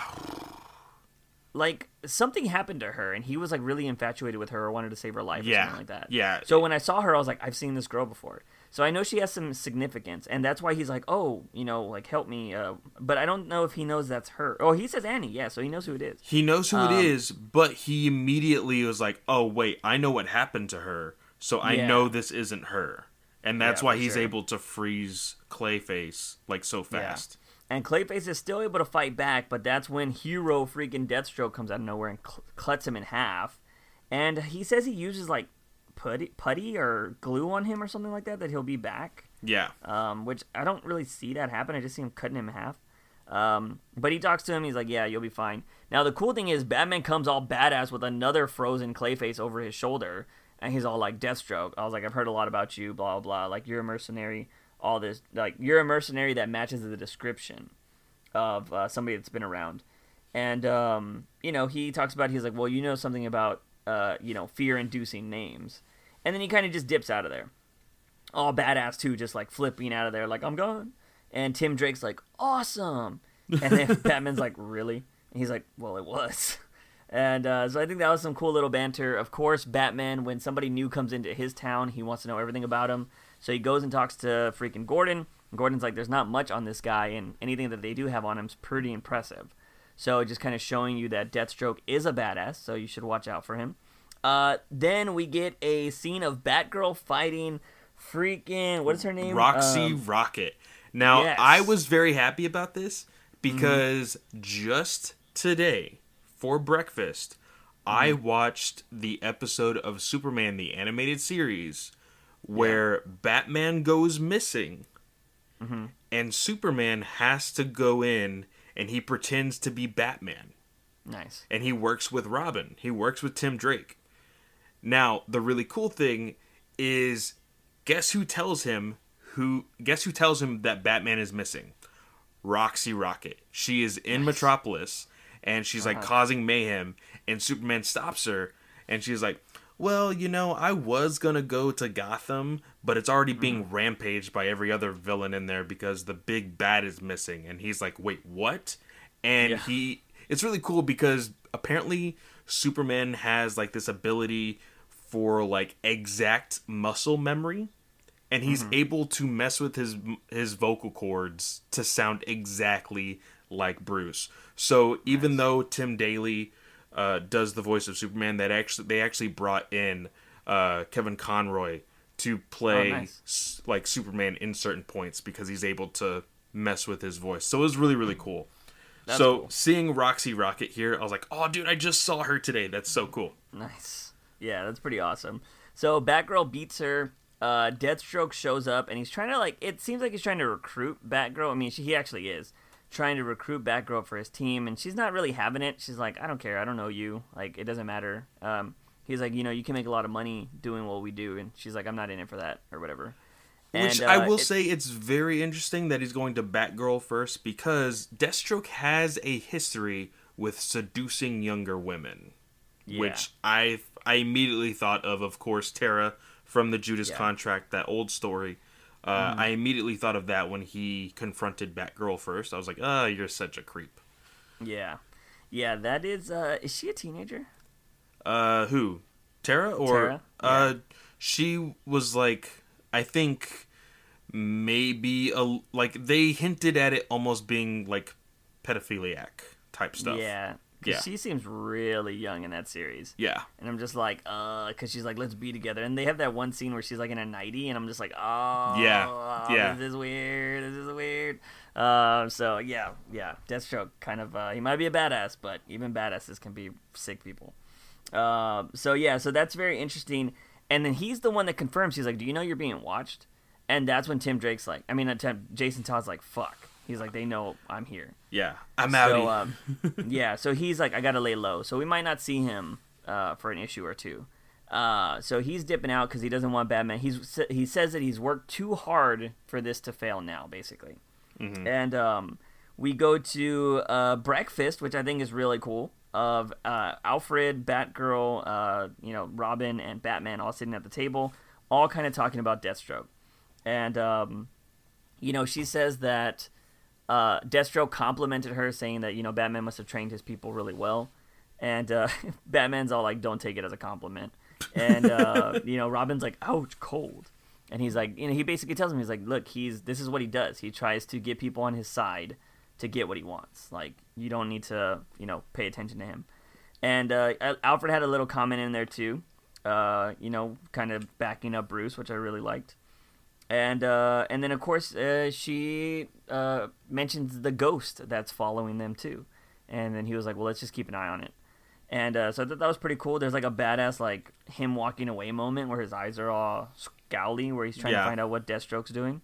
And then we find out Deathstroke, uh, you know, he's training with some chick. I don't know who this chick is. Is that supposed to be his daughter? I don't know who that is. yeah, it might Uh. it might be Rose, but Yeah. I mean he doesn't say. Yeah, it doesn't look like. well, no, no, he either, says kind of. uh he calls her Sunny. Sunny. Okay, so yeah, this might be a new character that's just part of an assassin thing. Yeah. I don't know. So I don't know who this is, but we find out at the end of the issue that his main target, because you know he is a mercenary, is Batman. So we'll see if he's there on his own accord. Usually, Deathstroke is paid to do this stuff, and it doesn't look like Jason Todd's paying him. So I'm gonna be very curious to see who is. And um, I'm wondering if the animated series will touch on the him being part of the League of Assassins and Batman basically being the reason he doesn't become the new guy. Yeah. Um, you know that'd be really interesting. And one else, one thing we should point out in the animated series, they used the old school Deathstroke Deathstroke suit, Yeah. so that was kind of cool. The very to see that. old classic blue and yellow. Yeah. If I'm not mistaken, that is the outfit he uses. The I don't know if it's his first appearance, but I think it is his first Yes. appearance when Yeah. he kicks Batman's ass, right? Yeah. Like it's like uh he beats his ass on a building or something like that. So it's uh pretty crazy.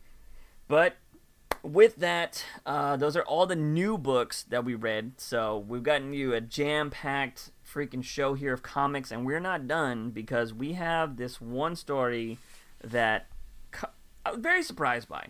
So I do want to point out that the artist of this book is not very well liked anymore, depending on who you talk to.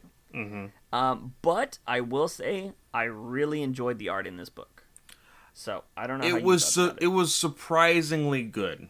Uh, Yeah. not in the sense of uh, it was it was just when I when I opened the book, the very first panels did not look great, Yeah, but as the story went on, I actually enjoyed it. I actually enjoyed the art. It actually fit very well for the story. Uh, and you said it was two issues. I looked at that second issue. It was just the story all over again. yeah. I don't know why it's listed like that. So I think Um, there's literally only one story, and it's just this 100 page giant. Yeah, so I don't. But in on DC Universe, it has it listed as two. But it's but in the middle of that story though, it does say end of book one or something like that. And so I don't know Oh, what so m- happened there. maybe It was two issues. Yeah, and then bought it. they combined it. just- maybe. Yeah, I don't know.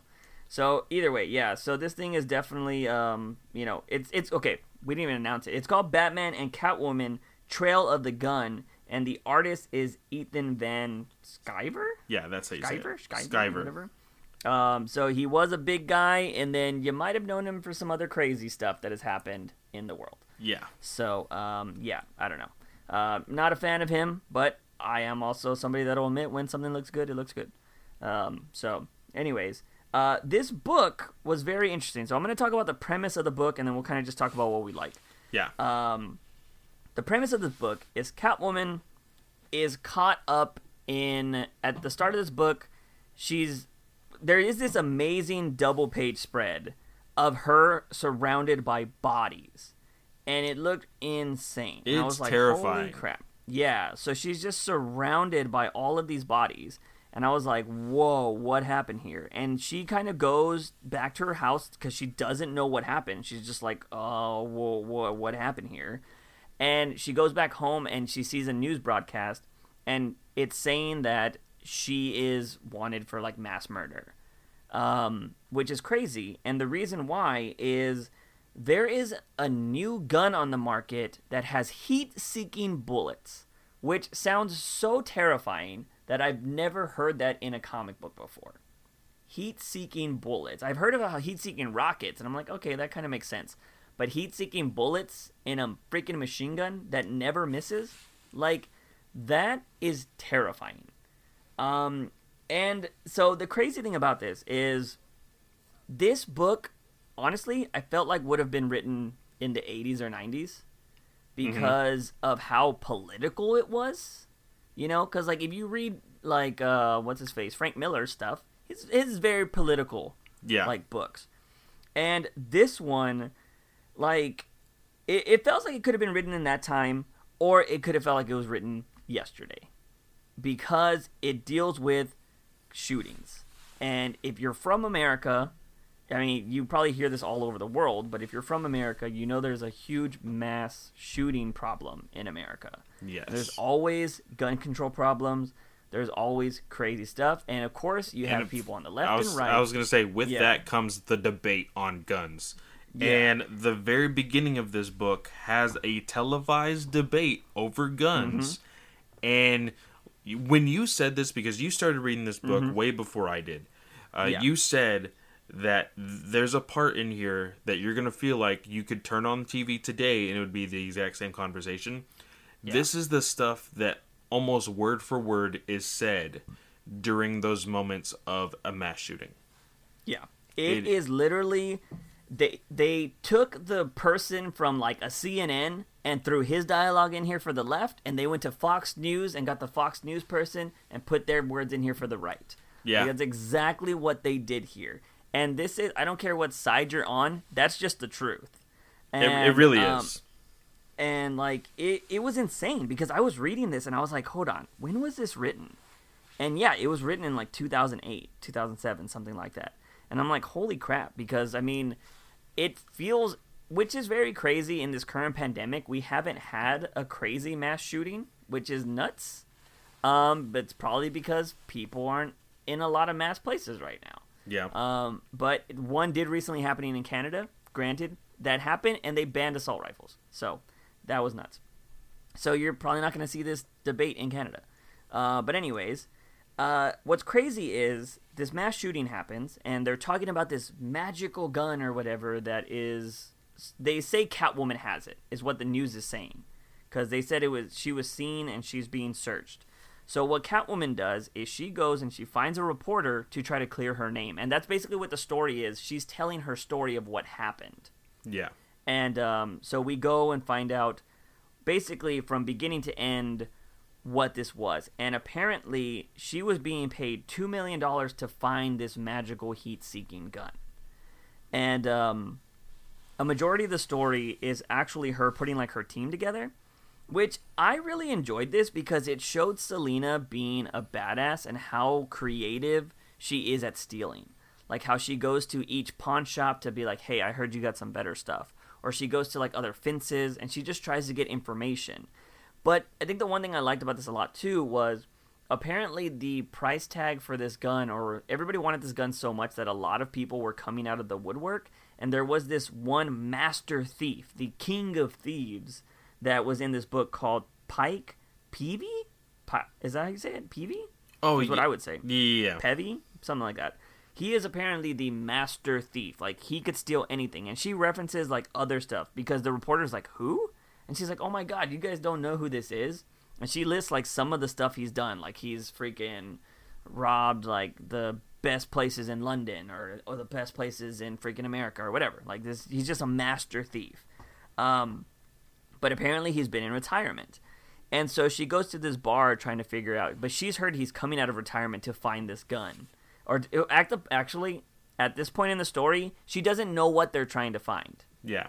So they think it's like diamonds or like the queen's diamonds or some shit. And uh, so she's trying to put a team together, or she's just trying to get information. Uh, I like that there was some really interesting characters in this villain bar when they when she was trying to get information. Like there was a, the guy called Zipperhead, Yeah. where his head was literally like zipped up and stuff, which is crazy. Uh, and then there was like a blockhead dude. Um, I forgot what his name was, but she was uh, apparently he was like really dumb, and she was able to be like, "Oh, what's up, big boy?" and all that kind of stuff using Yeah. her, you know. Which he shows up later. Yes, he does. Uh, which, because yeah, there's something crazy that happens with this whole story.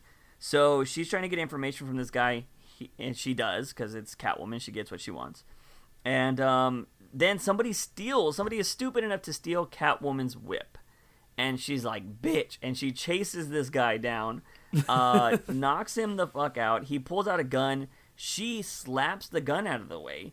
And she's all like, basically, she's like, "You're a bitch for using a gun." is Yeah, they they have this elaborate conversation about how like like she would never use a gun for certain reasons. And Yeah. he comes up with the argument. He's like, "Well, guns give you power. Like Yeah. guns were made for this reason and this reason only, blah blah blah blah Mm-hmm. blah." Which a little bit of spoiler, um, at the very end she pulls a gun on Mm-hmm.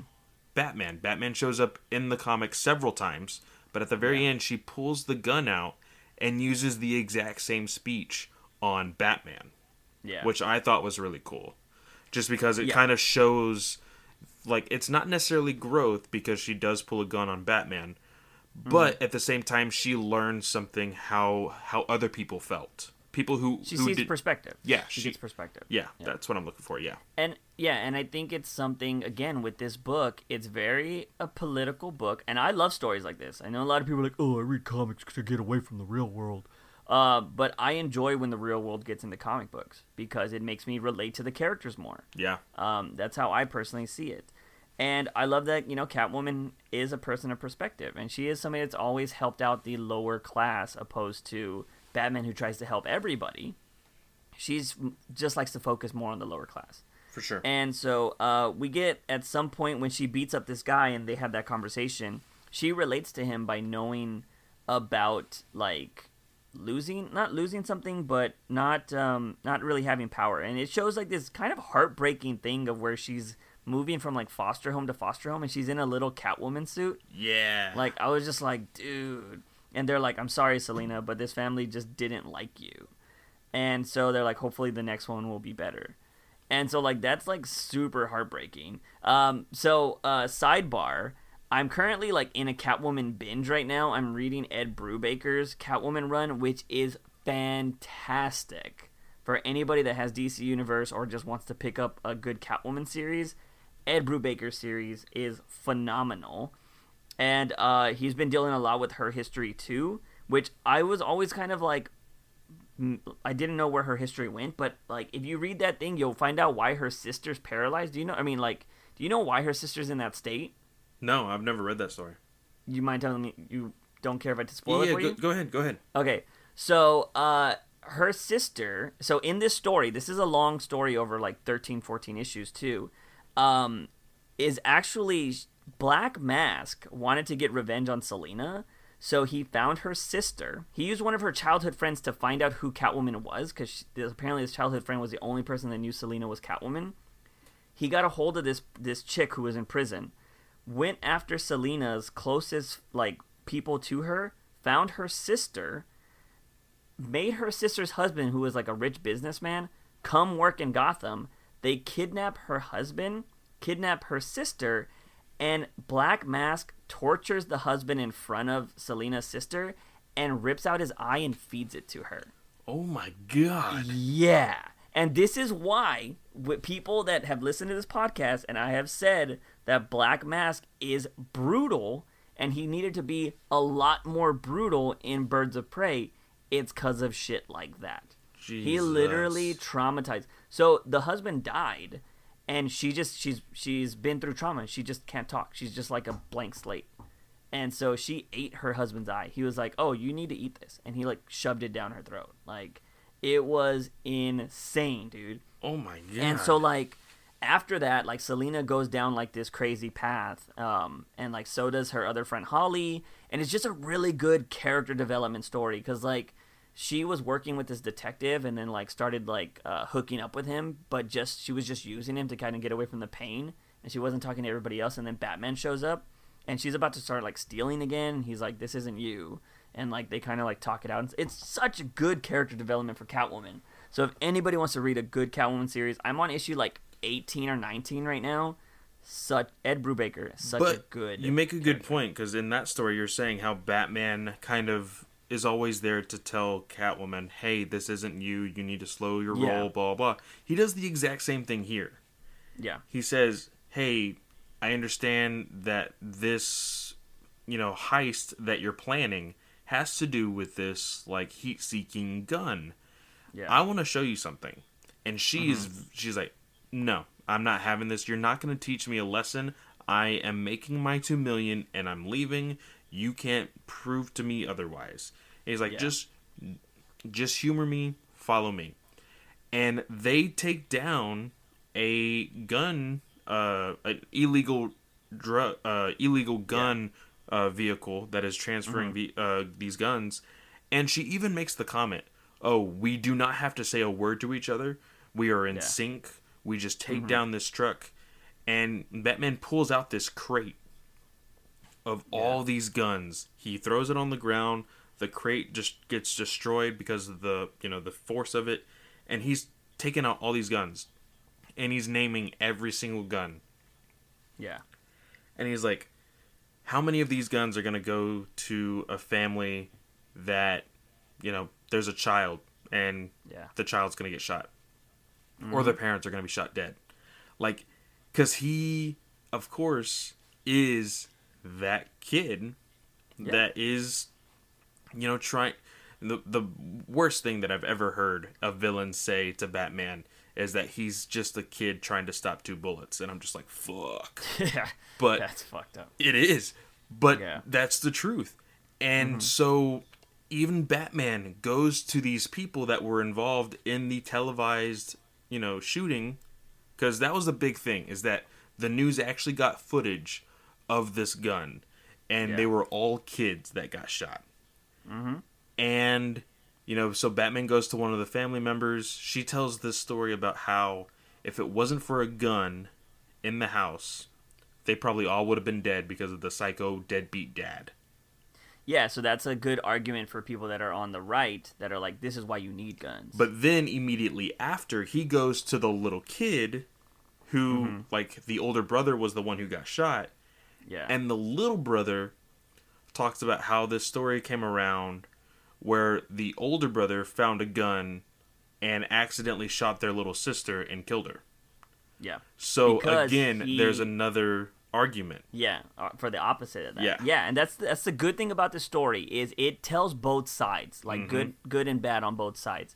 So again, it doesn't really get anywhere because you're gonna pick your side. I I'd rather have a gun because of this, or no, I'd rather not have a gun because I don't want my kid to randomly find it. Which Um, in the end, and I hate for you know people to play politics or whatever, Mm-hmm. but DC in the sense of publishing this book was like, okay, if we if you make this story, you have to go for both sides so we can get both sides of the sale. Yeah.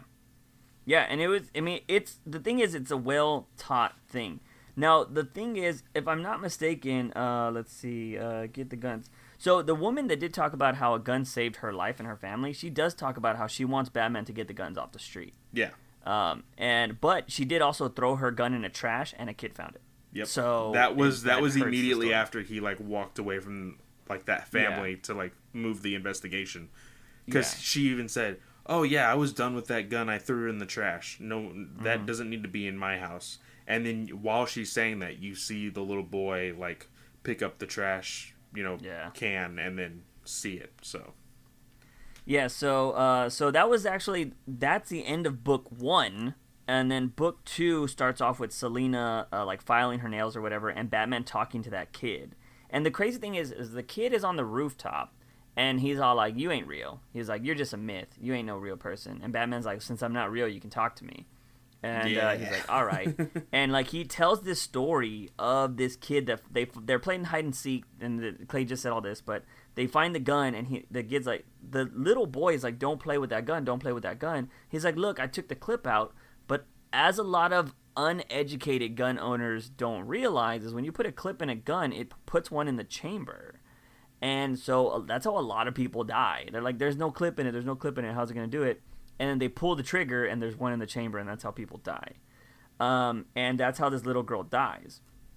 And so the crazy thing is, is like she he's talking to you know he's talking to Batman, and this kid is just all like, uh, "Oh, you want to see? I got a gun too." When Batman leaves, like Batman leaves, he's like, "You want to see my gun?" He's like, "See, I knew you weren't real." And this little kid, who's probably less than ten years old, is packing a fucking like Beretta, and I'm just like, "Holy crap!" yeah, like if if Bat and I know it's bad, but if Batman actually would have stayed instead of just like getting the information that he needed, he Yeah. would have seen that gun. Yeah. Yeah, it's crazy.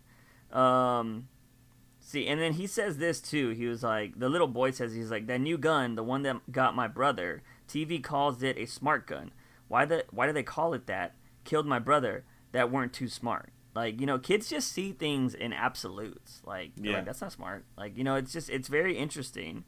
And um, you know, it's he says he has a gun so nobody can mess with him and like it's that's how a lot of these people feel that's how a lot of people feel in certain parts of the world Yeah. so it's very interesting we find out more about uh, you know catwoman still talking to the reporter in this and then we start figuring out a lot about uh, they're going for this heist. Catwoman has a team because what happens is a person that wants to pay her like $2 million is a gun owner because he wants this gun so he can make money.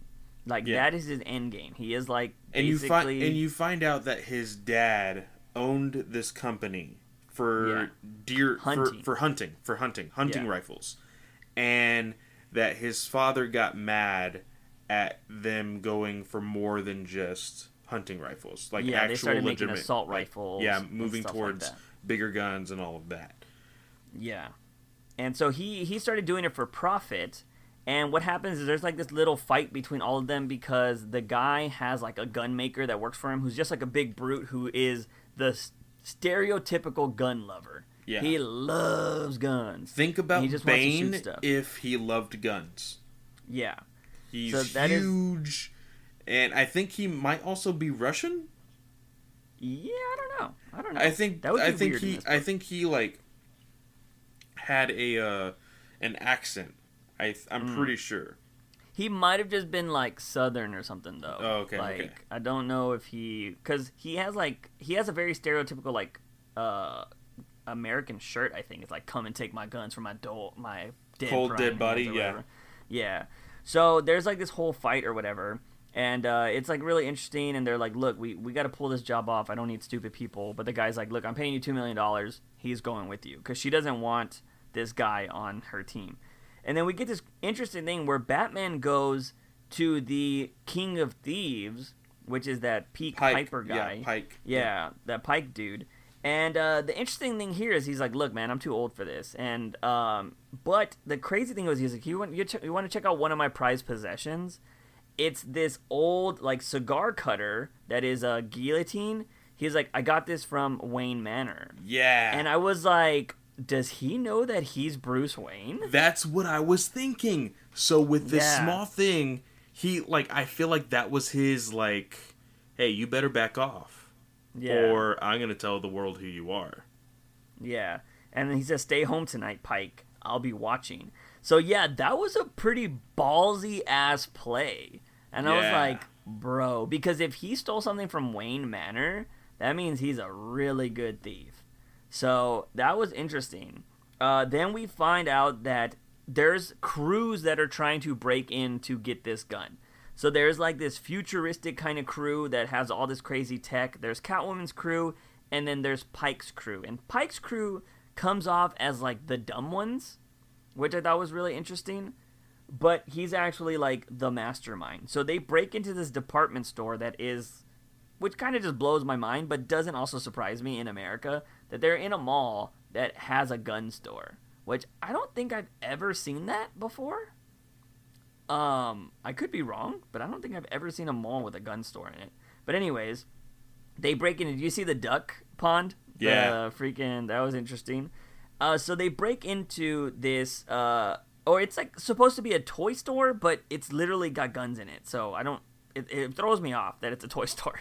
It's the weirdest ass toy store ever. Um, Well, the But- big thing was in the beginning of the book they advertised it for kids. That's true.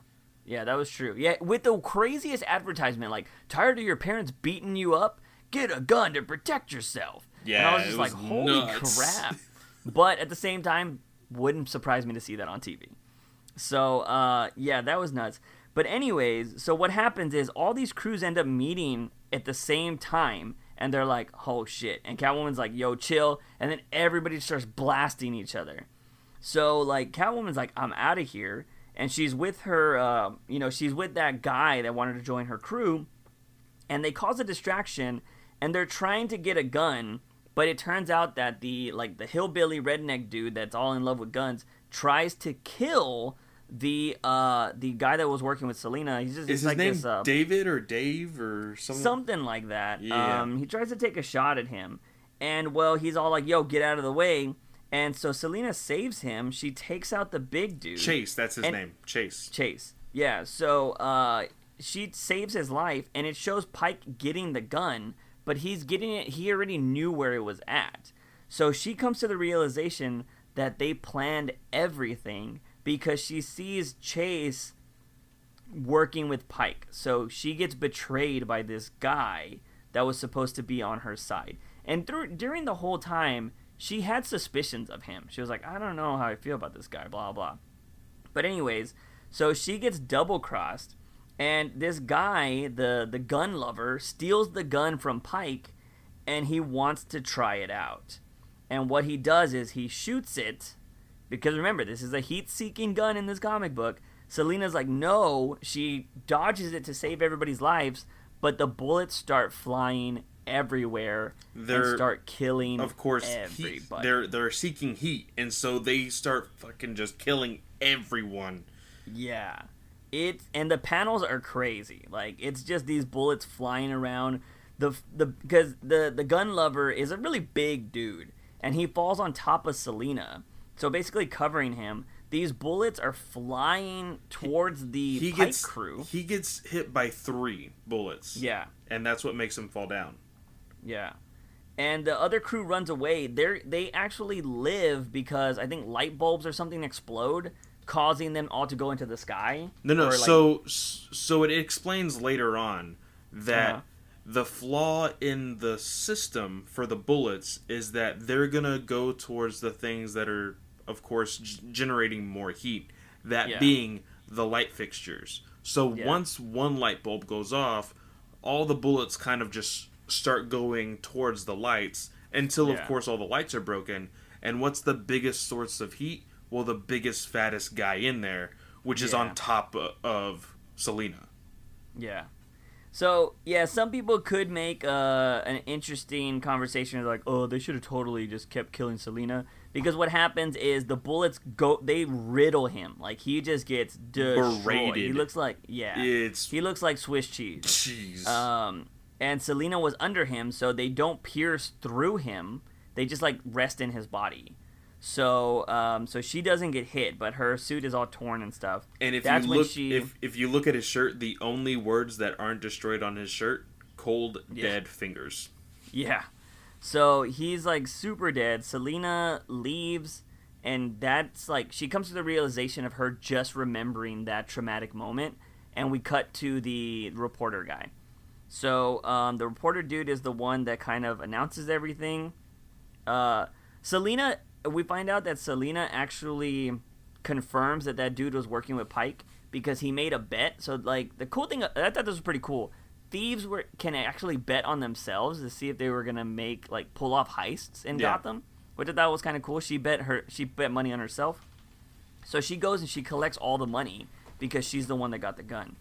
Um, so I thought that was kind of cool, and she finds out that that dude was working uh, for Pike, and it turns out that that's his father. So we find out that that kid was working with his dad because he wants to he wants to be the next like that's his apprentice basically. Yeah. So she's like, "Take me to your dad" or whatever. And Pike's dying. Uh, he got shot, right? Yeah. Um, I think so. I think he got shot. He's dying, and he says he'll clear Selina's name and that she can actually take the crown of being the greatest thief. And she kind of has this revelation of like, is this how? Is this what I want? Like, do I just want to steal a bunch of stuff and then die in a chair when I get old? Like, she has this realization, kind of thinking like, is there more to life, you know, than just stealing? Like, what am I gonna do? I can be the greatest thief of all time, but I'll just die still. you Yeah. know? Like, it was very interesting. We turn. It turns out that we find the crazy twist of the story is the dad who is a gun activist. He is somebody that wants guns off the streets. Turns out he's the one that made the gun and planted it, and he wanted something like this to happen so he could use it against, like, basically the right. Yeah, and what this is of saying. course the father of the guy who hired Selina. Yeah. Yeah, so not not Pike himself, but the father of that guy who hired Selina. Yeah. And we we find out the past on why they're like why father and son hate each other so much and apparently the son had some resentment towards his father because he said like you'll never like hurt me or something, right dad? And they're playing on the swing. The one thing that the dad couldn't control is mother nature. This swing breaks, the kid falls and he breaks his arms and legs, I think. Yeah, his Um, like and- basically his almost entire body. Yeah. And so the kid resents his dad since then and like they just have a terrible relationship from there. And um so we find out like s they're the the guy was about to kill his father, but then they kind of talk it out and then Selina just leaves them to have their moment. And then we see some newspaper that says Pike uh, the Pike guy clears uh, Selina's name and Selina runs away with the gun. So she's like, "This is mine." So she's like, "This is my prize. This is my treasure." So she's running away with this heat-seeking gun, and just this full page panel spread. Batman's in her face, and uh, it's cool because we have some interesting imagery here where Selina turns into a little kid, and it, she's like, "It's mine. I need it. I need it to protect me." And uh, then it goes back to her on her knees, and she just gives it to Batman. Um because she's all like just take it. Just it's you know it's mine. Don't take it. And uh, it's interesting. So she gives it up to batman. There's this cool like silhouette panel where batman's holding the gun and he, he looks all scout like scouring but selina looks like she's kind of sad. Yeah, which i think was like really cool almost like form. disappointed. Kind yeah that she took this gun. Yeah, and she talks about how she never told anyone about it. She's like, she's not even like telling anyone about it now. And um, she talks about how it was kind of like a strange conscience like moment. Um, and then it kind of goes off to being, um, she kind of just shrugs it off. She's just like, you know what? I got to go back to being like Catwoman. Like I Yeah. have a rep to protect, you know. And so I thought it was really interesting because I feel like a lot of people that don't read comics don't understand that Catwoman is such a complex character and she has so much to give, but it's always like, hey, that's that uh, sexy lady that bangs Batman all the time. Uh, but it's like she's so much more than that, and Yeah, for sure. It's why I was waiting. I was hoping we were gonna get a lot more from Joelle Jones's run, because Joelle Jones, uh, I remember her talking to, I think, when they were discussing Tom King and stuff like that. Like she was talking about working with Tom King, and taking over like this Catwoman run. She was like, make sure when you write Catwoman to not forget that she's a thief. Like she's so much more than just being somebody that's in love with Batman. You know what I mean? So I wish we would have got more from the Joelle Jones run. I don't know what happened there. I don't know if it was destroyed by freaking You're the Villain and blah blah blah, which I could easily assume that. But if we can get more stories like Ed Brubaker did, and just other good runs like that with these other characters, like man, like they're just so good. And I don't know if it's just because people like Ed Brubaker um, or um, Azzarello or people like that just are really good at writing noir stories, and noir stories write so well with Batman characters. Yeah. that that's why those stories se- seem so well.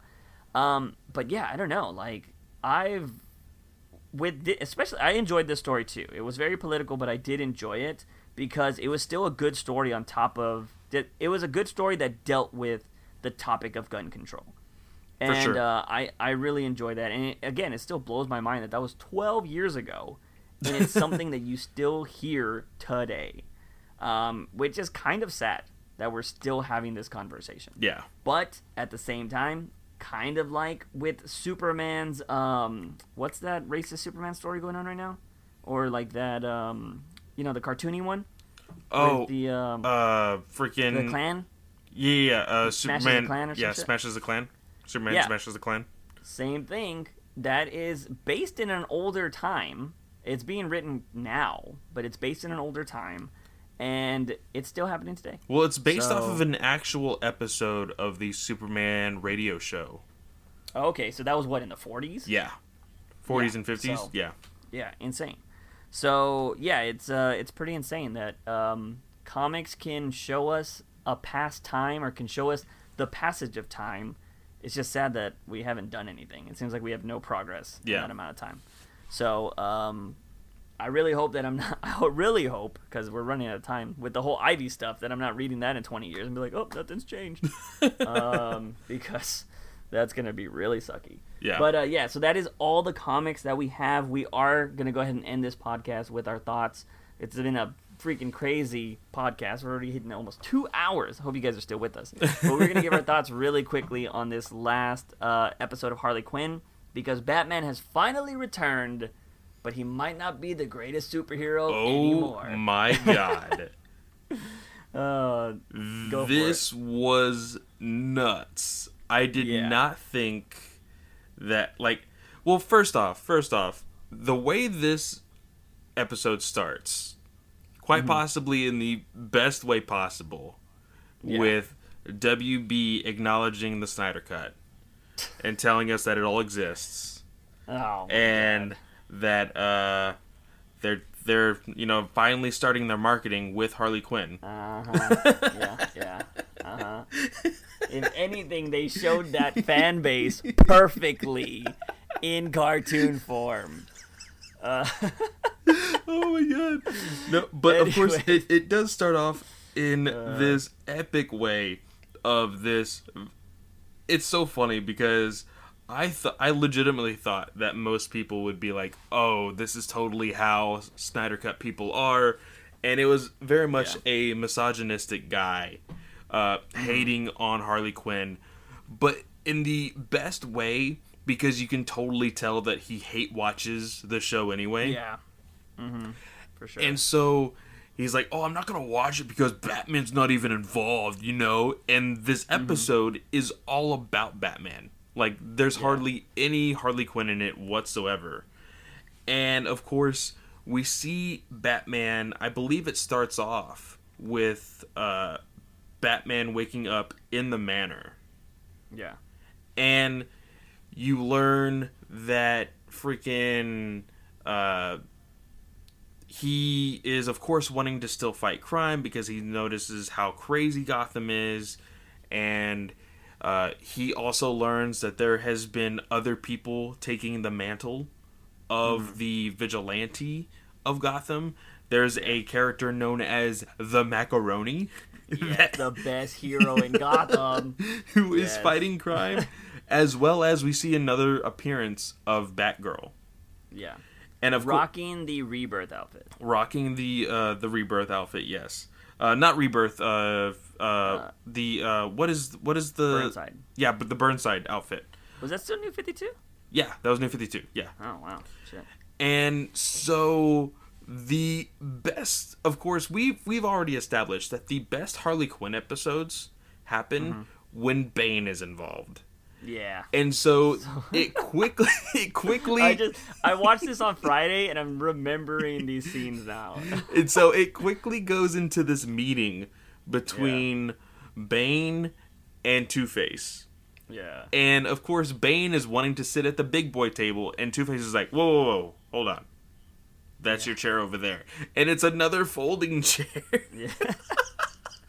like the smallest chair in the Yeah. entire room is Bane's, and Bane wants to make this proposal to work together, and uh, what do they call his his town? They Baneton. Bane Town. Banetown. Bane Town. Yeah. And then he's like, No, we call it Bainton. It's Bainton." but it like it ends up basically becoming this thing that uh I think it was Batgirl and the Macaroni Mm-hmm. that are basically messing with Two Face's goons. Yeah. And so at that point, uh, Two Face wants to go back to uh, Bane and say, "Hey, we need to work together." While all Mm-hmm. Well, of this is after- happening, It's after Batman shows up online. yeah. Oh, that's what that's what Yeah. happens. So Two Bat- Face is like, ah. so Bruce Wayne, Batman, of course, finally gets back in his getup, but he's Mm-hmm. you know rocking a cane, but he's hiding the cane, and he confronts Batgirl, and he's like, Yeah. You cannot do this. You cannot be wearing that symbol. And she's like, "Oh my god, is it trademarked? I swear I have not made any money off of this whatsoever. I swear. If I need to take it off, like I can find something else." Yeah. And I mean, he proves that she isn't 100% ready because he's Yeah. able to take out somebody with his freaking grappling hook uh, Mm-hmm. while they're talking. But she is the social media person. And so she immediately pulls out her phone, goes live, and is like, hey, look who's back, guys. It's Batman. and that's when Two Face is like, oh, crap. Yeah. We, uh, we need to team up. And he, t- he talks to, to Bane, and Bane is like, this has nothing to do with Batman returning, does it? And he's like, "No, of course not. Of course not. Uh, Yeah. Look, I I even started making campaigning for us, and it's a sign that says Two-Faces. Two Face, and he's like, Two faces. he's like, but where where's where's mine? Where's my face? and he's like, oh, that little shadow right there, that's you. Yeah. That's you, and that's me. Two faces. yeah. But this entire time, uh, Batman is talking to Lucius about how to safely go out there and fight crime because he's technically still crippled. And so Lucius comes up with this amazing Hellbat suit type thing. Yeah. And and freaking Alfred comes in and he's like still trying to go out there, Bruce, even though I've told you no. And I will say as much as I first thought Alfred's voice was really annoying, Yeah. it is perfect for the amount of sass that he was throwing towards Bruce this entire episode. yeah. But so, you know, uh, Alfred actually takes the suit and like pulls it up the stairs because he, he's like, I'm just gonna Yeah. take this. And Bruce is like, Okay. the elevator's broken. You have to take the stairs. It like weighs a ton. And he's so like, he's like Alfred- dragging it. You hear the clunk, clunk, and Bruce is just kind of like smiling. Well, the the suit Uh. actually is laying right in Alfred's room, and one of the cool things is that I think Lucius made it voice activated, and this was probably one of the funniest moments. So Bruce had a little bit of an Iron Man moment where he opens Alfred's room, and I think the voice is Maria. He goes, yeah. Maria, activate. And like all the rockets just start like boosting up, and he's like, shh, shh, shh, quiet, shh. And they're all starting to connect to him. Yeah. He gets the whole suit on, and then it sounds like armor. Like he's a knight, and it's like clink, clink, clink, trying to get out of the freaking manor. So hilarious. But he confronts Bane. Well, he confronts, uh, yeah, he confronts Bane first Yeah. and he fights Bane, and it's so freaking hilarious because he's pressing the buttons of Bane. He's like, Yeah. like he says something like, uh, "You're you're working with Two Face, and Two Face is like playing you, blah blah." And Bane Yeah. is getting so agitated. He's like, "No, that's that's that's not true." He said, Yeah. "Look, the Two Faces, the Two Faces." He's like, and Bruce or Batman goes, if you were working with Two Face, he already has two faces, so it would be three faces. Yeah. well, my favorite part is he's like, he's like, I'm right there, the shadow. He was like, I was born in it. like, or no, it was like, uh, I live there, or something like that. Like, it was so good, dude. Like, the Bane's humor in this is so good. He is all like, I'm right there, I'm the shadow. I was born there. like, it's just so, like, oh, dude. but he does. so good. Bruce Batman really does get under Bane's skin to the Yeah. point where Bane completely banes out with his venom, and like Batman is getting his ass beat. There's at one point you like Batman gets the upper hand by literally using a crotch rocket. Yeah. Which Gordon wanted, by the way. Yeah. Uh, so the crotch rocket hits him, and you're like, okay, he has enough time to get away. No, that is not true. The really cool thing about this fight is freaking uh, Bane actually uses real freaking wrestling moves on Yeah. Batman in this fight, and then grabs Bruce by the arms, Mm-hmm. swings him around, and hits this like tin sign, like billboard sign, like tin thing, and immediately splatters blood everywhere, everywhere. I- he breaks his leg. he breaks his legs. I literally flinched when that happened. I was like, "Oh my god!" It was brutal. It was, super brutal. brutal. And then Bane kept on beating the crap out of him, and then just left him for dead, basically, because he was Yeah. so frustrated he needed to go talk to Two Face. Yeah. But then Two Face's goons actually show up, and they're like, "Oh, look, it's Batman. We're gonna s- see who Batman really is." They tie him up, and they have like a fire underneath him. They're really like Yeah. about to kill him. But who comes to save him? The Macaroni and Yeah. Batgirl.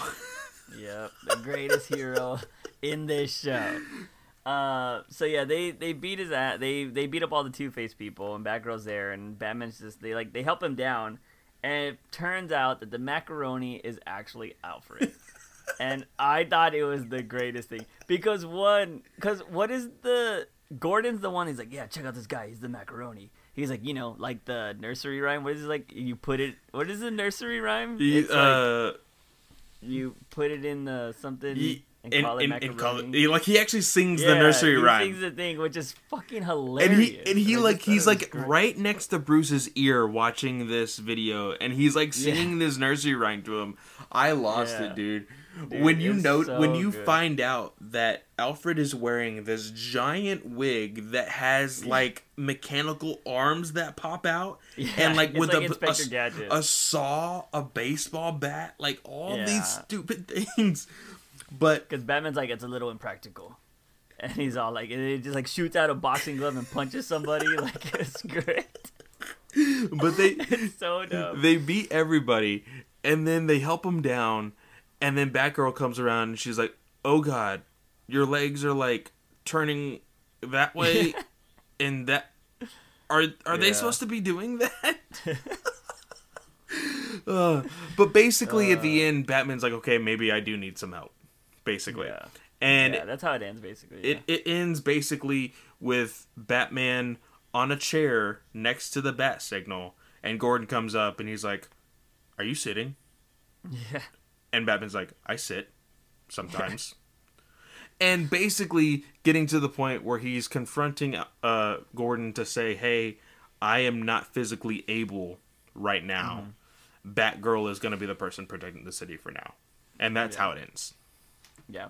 That was pretty cool because obviously Gordon doesn't know who Batgirl is, which is hilarious. Um, Yeah, she she comes in and she's like, "Yeah, we're gonna be working together, duh, Gordon." Yeah.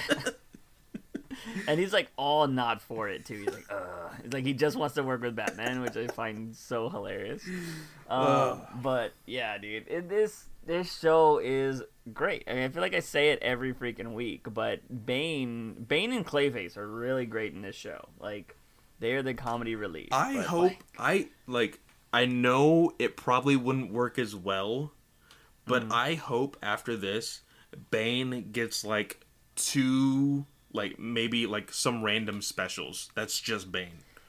Yeah, I mean, it would If- be nice if they went and did like a stupid show where like Bane's like, "I'm gonna go back to be a wrestler," like or some shit like that. or or if there is countless deleted scenes with nothing Mm-hmm. but random one-liners by Bane, I want Yeah. that.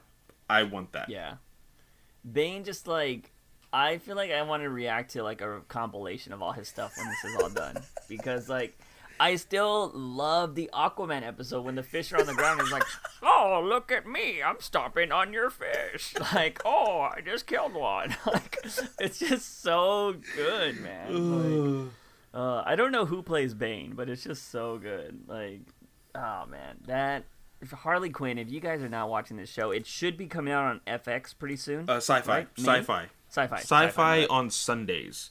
Um, I Okay. it is pretty soon. I think it's uh, I, wait, what is this? I think it was actually yesterday. No, no, wait, today is Wednesday. I think Yeah. it's actually, uh, either on the tenth or on the seventeenth. So Okay. one of those two. So either next Sunday or the Sunday after. Yeah. So yeah, if you guys have not seen Harley Quinn and you want to catch up on that show, I highly suggest it. If you don't want to pay the eight bucks or whatever it is for DC Universe, uh, I do always suggest that. That is not. This isn't a sponsored thing or anything like that. But uh, it's just a good value. Like I said, I'm reading so many comic books now. That whole everything that I've been reading for Catwoman, that thing we just covered with Tale from the or Tales of a Gun, uh, is all on DC Universe. That's what we're using to read this. The digital shorts are on the DC app. I don't know what you're using, Comixology. I'm using Comixology. Yeah. Yeah, I'm using the D- the official DC app to buy those books. So uh, there's a lot of good content out there, guys. Uh, especially especially if you're somebody that is stuck at home and you want to start reading comics. I highly suggest picking up one of these things. Like it'll definitely help out. Uh, and you can watch the Harley Quinn um, all the seasons right now. Um, I I don't know what's going to happen after Harley Quinn. Stargirl should be starting up pretty soon on DC Universe. Yep. I think Um, but that'll also week. be on CW. Yeah. Yeah, but it'll show up on DC Universe the day before, so you can commercial free, and Yeah. then on the CW with commercials and everything else. Yep. Yeah, so I highly suggest that. But um, yeah, I think the comics and Harley Quinn right now are just good enough for you to subscribe to that uh, service, even if it is for a month or two. Like, Yeah. I think it's worth it. Um, just binge it and read yourself some comics, and then see if you want to keep uh, keep going after that. Granted, you wouldn't be able to do it. You might no, you'd have to keep it for at least probably like two more months, right, to finish Harley Quinn, because it's weekly. It is weekly, yeah. So probably another uh, two months because it's going to be another Yeah. thirteen episodes. This was episode like four, five. This is episode five, yeah. Yeah. So So it's a it's a good show. Um, but uh, you know what? Like DC's things are slowly starting to get to back not back to normal because I think the world's gonna be pretty. We're gonna it's gonna be pretty testy all of 2020. I think. Yeah. To be honest, but it seems like entertainment is slowly gonna start coming in. I know like the NFL is already planning like we're starting our season. Like this shit's happening. So. I'm pretty sure if the NFL is doing it, the NBA is like, we're gonna fucking do our shit. I think they said they're pushing their season till like December or something. Like, so I don't know. It's it's crazy. But once the big corporations start doing things, I wouldn't be surprised if in June Batman starts filming again. I'm just throwing that prediction out there. I think sometime in June Batman's gonna start filming again. I Uh, can I don't that. know if WB is gonna hire doctors to be on staff to take everybody's temperatures and stuff, because it seems like that's what a lot of places are starting to do. Um, I think that'll probably be the thing. Like, all right, we're gonna take everybody's temperatures, and then go from there. Um, God, yeah, I'm just really I'm just having like flashbacks to seeing that CGI mouth on Cavill because everybody's Ugh. going to be wearing masks while they film. That would be something. Yikes. Um, but yeah, it, it would be very interesting. What would be what would be good is, and I think this is what some places are doing too. Like, um, is they should just get all the celebrities or whoever's working on this thing, rent out a whole hotel place and store them there. Like, keep them all there so they don't leave at all. Like, they're like, let's get this done. Everybody's gonna be here. Nobody's gonna visit anybody else. This is what we're gonna do yeah. um, if they wanted to do that. Because there are companies that are doing that that are entertainment based um, like it's like the wrestling people. They're like renting out a whole hotel and just like we're gonna film all our shit and then we're gonna leave. Nice. so maybe they'll do something like that um, but who knows? Uh, i just hopefully you know things will slowly start getting back to normal. But anyways we're starting to get comics again so this podcast should start getting back to normal. Probably not as much entertainment news, but we'll have a whole bunch of comic stuff. We uh, I kind of like the idea of uh, you know reviewing old books. Yeah. So maybe we'll cover another one next week. Um, we should probably have another digital first Yes. by next week, so we'll review that as well. And uh, yeah, that's gonna be it, ladies and gentlemen. Hope you enjoyed this jam-packed freaking episode that we brought you. Now the comics are back. This is pretty awesome. But uh, Clay, what do you got on your podcast this week, man? Yeah, of course. Uh, you can find me at Fanboy Comics Podcast um, on Instagram and on Twitter, and of course, Fanboy Clay is my personal page on Instagram and Twitter as well. Um, I talk about everything in the Marvel Unlimited and the DC Universe app, and I have been loving the Shonen Jump like just as well, so I'm diving into that. So yeah, I post shows on Thursdays, Fridays, and Saturdays, and I am probably going to be up for another two hours recording two other shows after this. So yeah, that's that's all I Uh, got. they're pretty quick, quick uh, listens, or how long are they usually? Uh, they're usually anywhere from I think the shortest was 27 minutes. The longest I've done is about 44, 45 minutes. So always under an hour. Yeah. So if you want some quick bites there, ladies and gentlemen, I think I should definitely go check those out. Um, for me, of course, I always have that YouTube channel, Juice Reacts. If you guys want to go check out my reaction videos, post at least six videos a week. So, you know, always have content going up there. Been some interesting stuff with Apex Last of Us coming out this week. So definitely go check that out. But of course, if you want to see some live stuff, come chilling with us, come talk with us. Definitely come check out the live stream on twitch.tv slash juice from the box. We will be streaming well, by the time this comes out, I will be streaming tonight. Um, so Friday night uh, around 11 p.m. Central Standard Time. If you want to come check out, um, probably 11:30 actually. Um, so yeah, definitely come check that out. It's good times. We'll be probably killing people in GTA as the Joker. So uh, definitely come hang out. It's a good time. But that is it, ladies and gentlemen. As always, he is Fanboy Clay. I am Juice Wayne. Remember, Batman is awesome. News Weekly.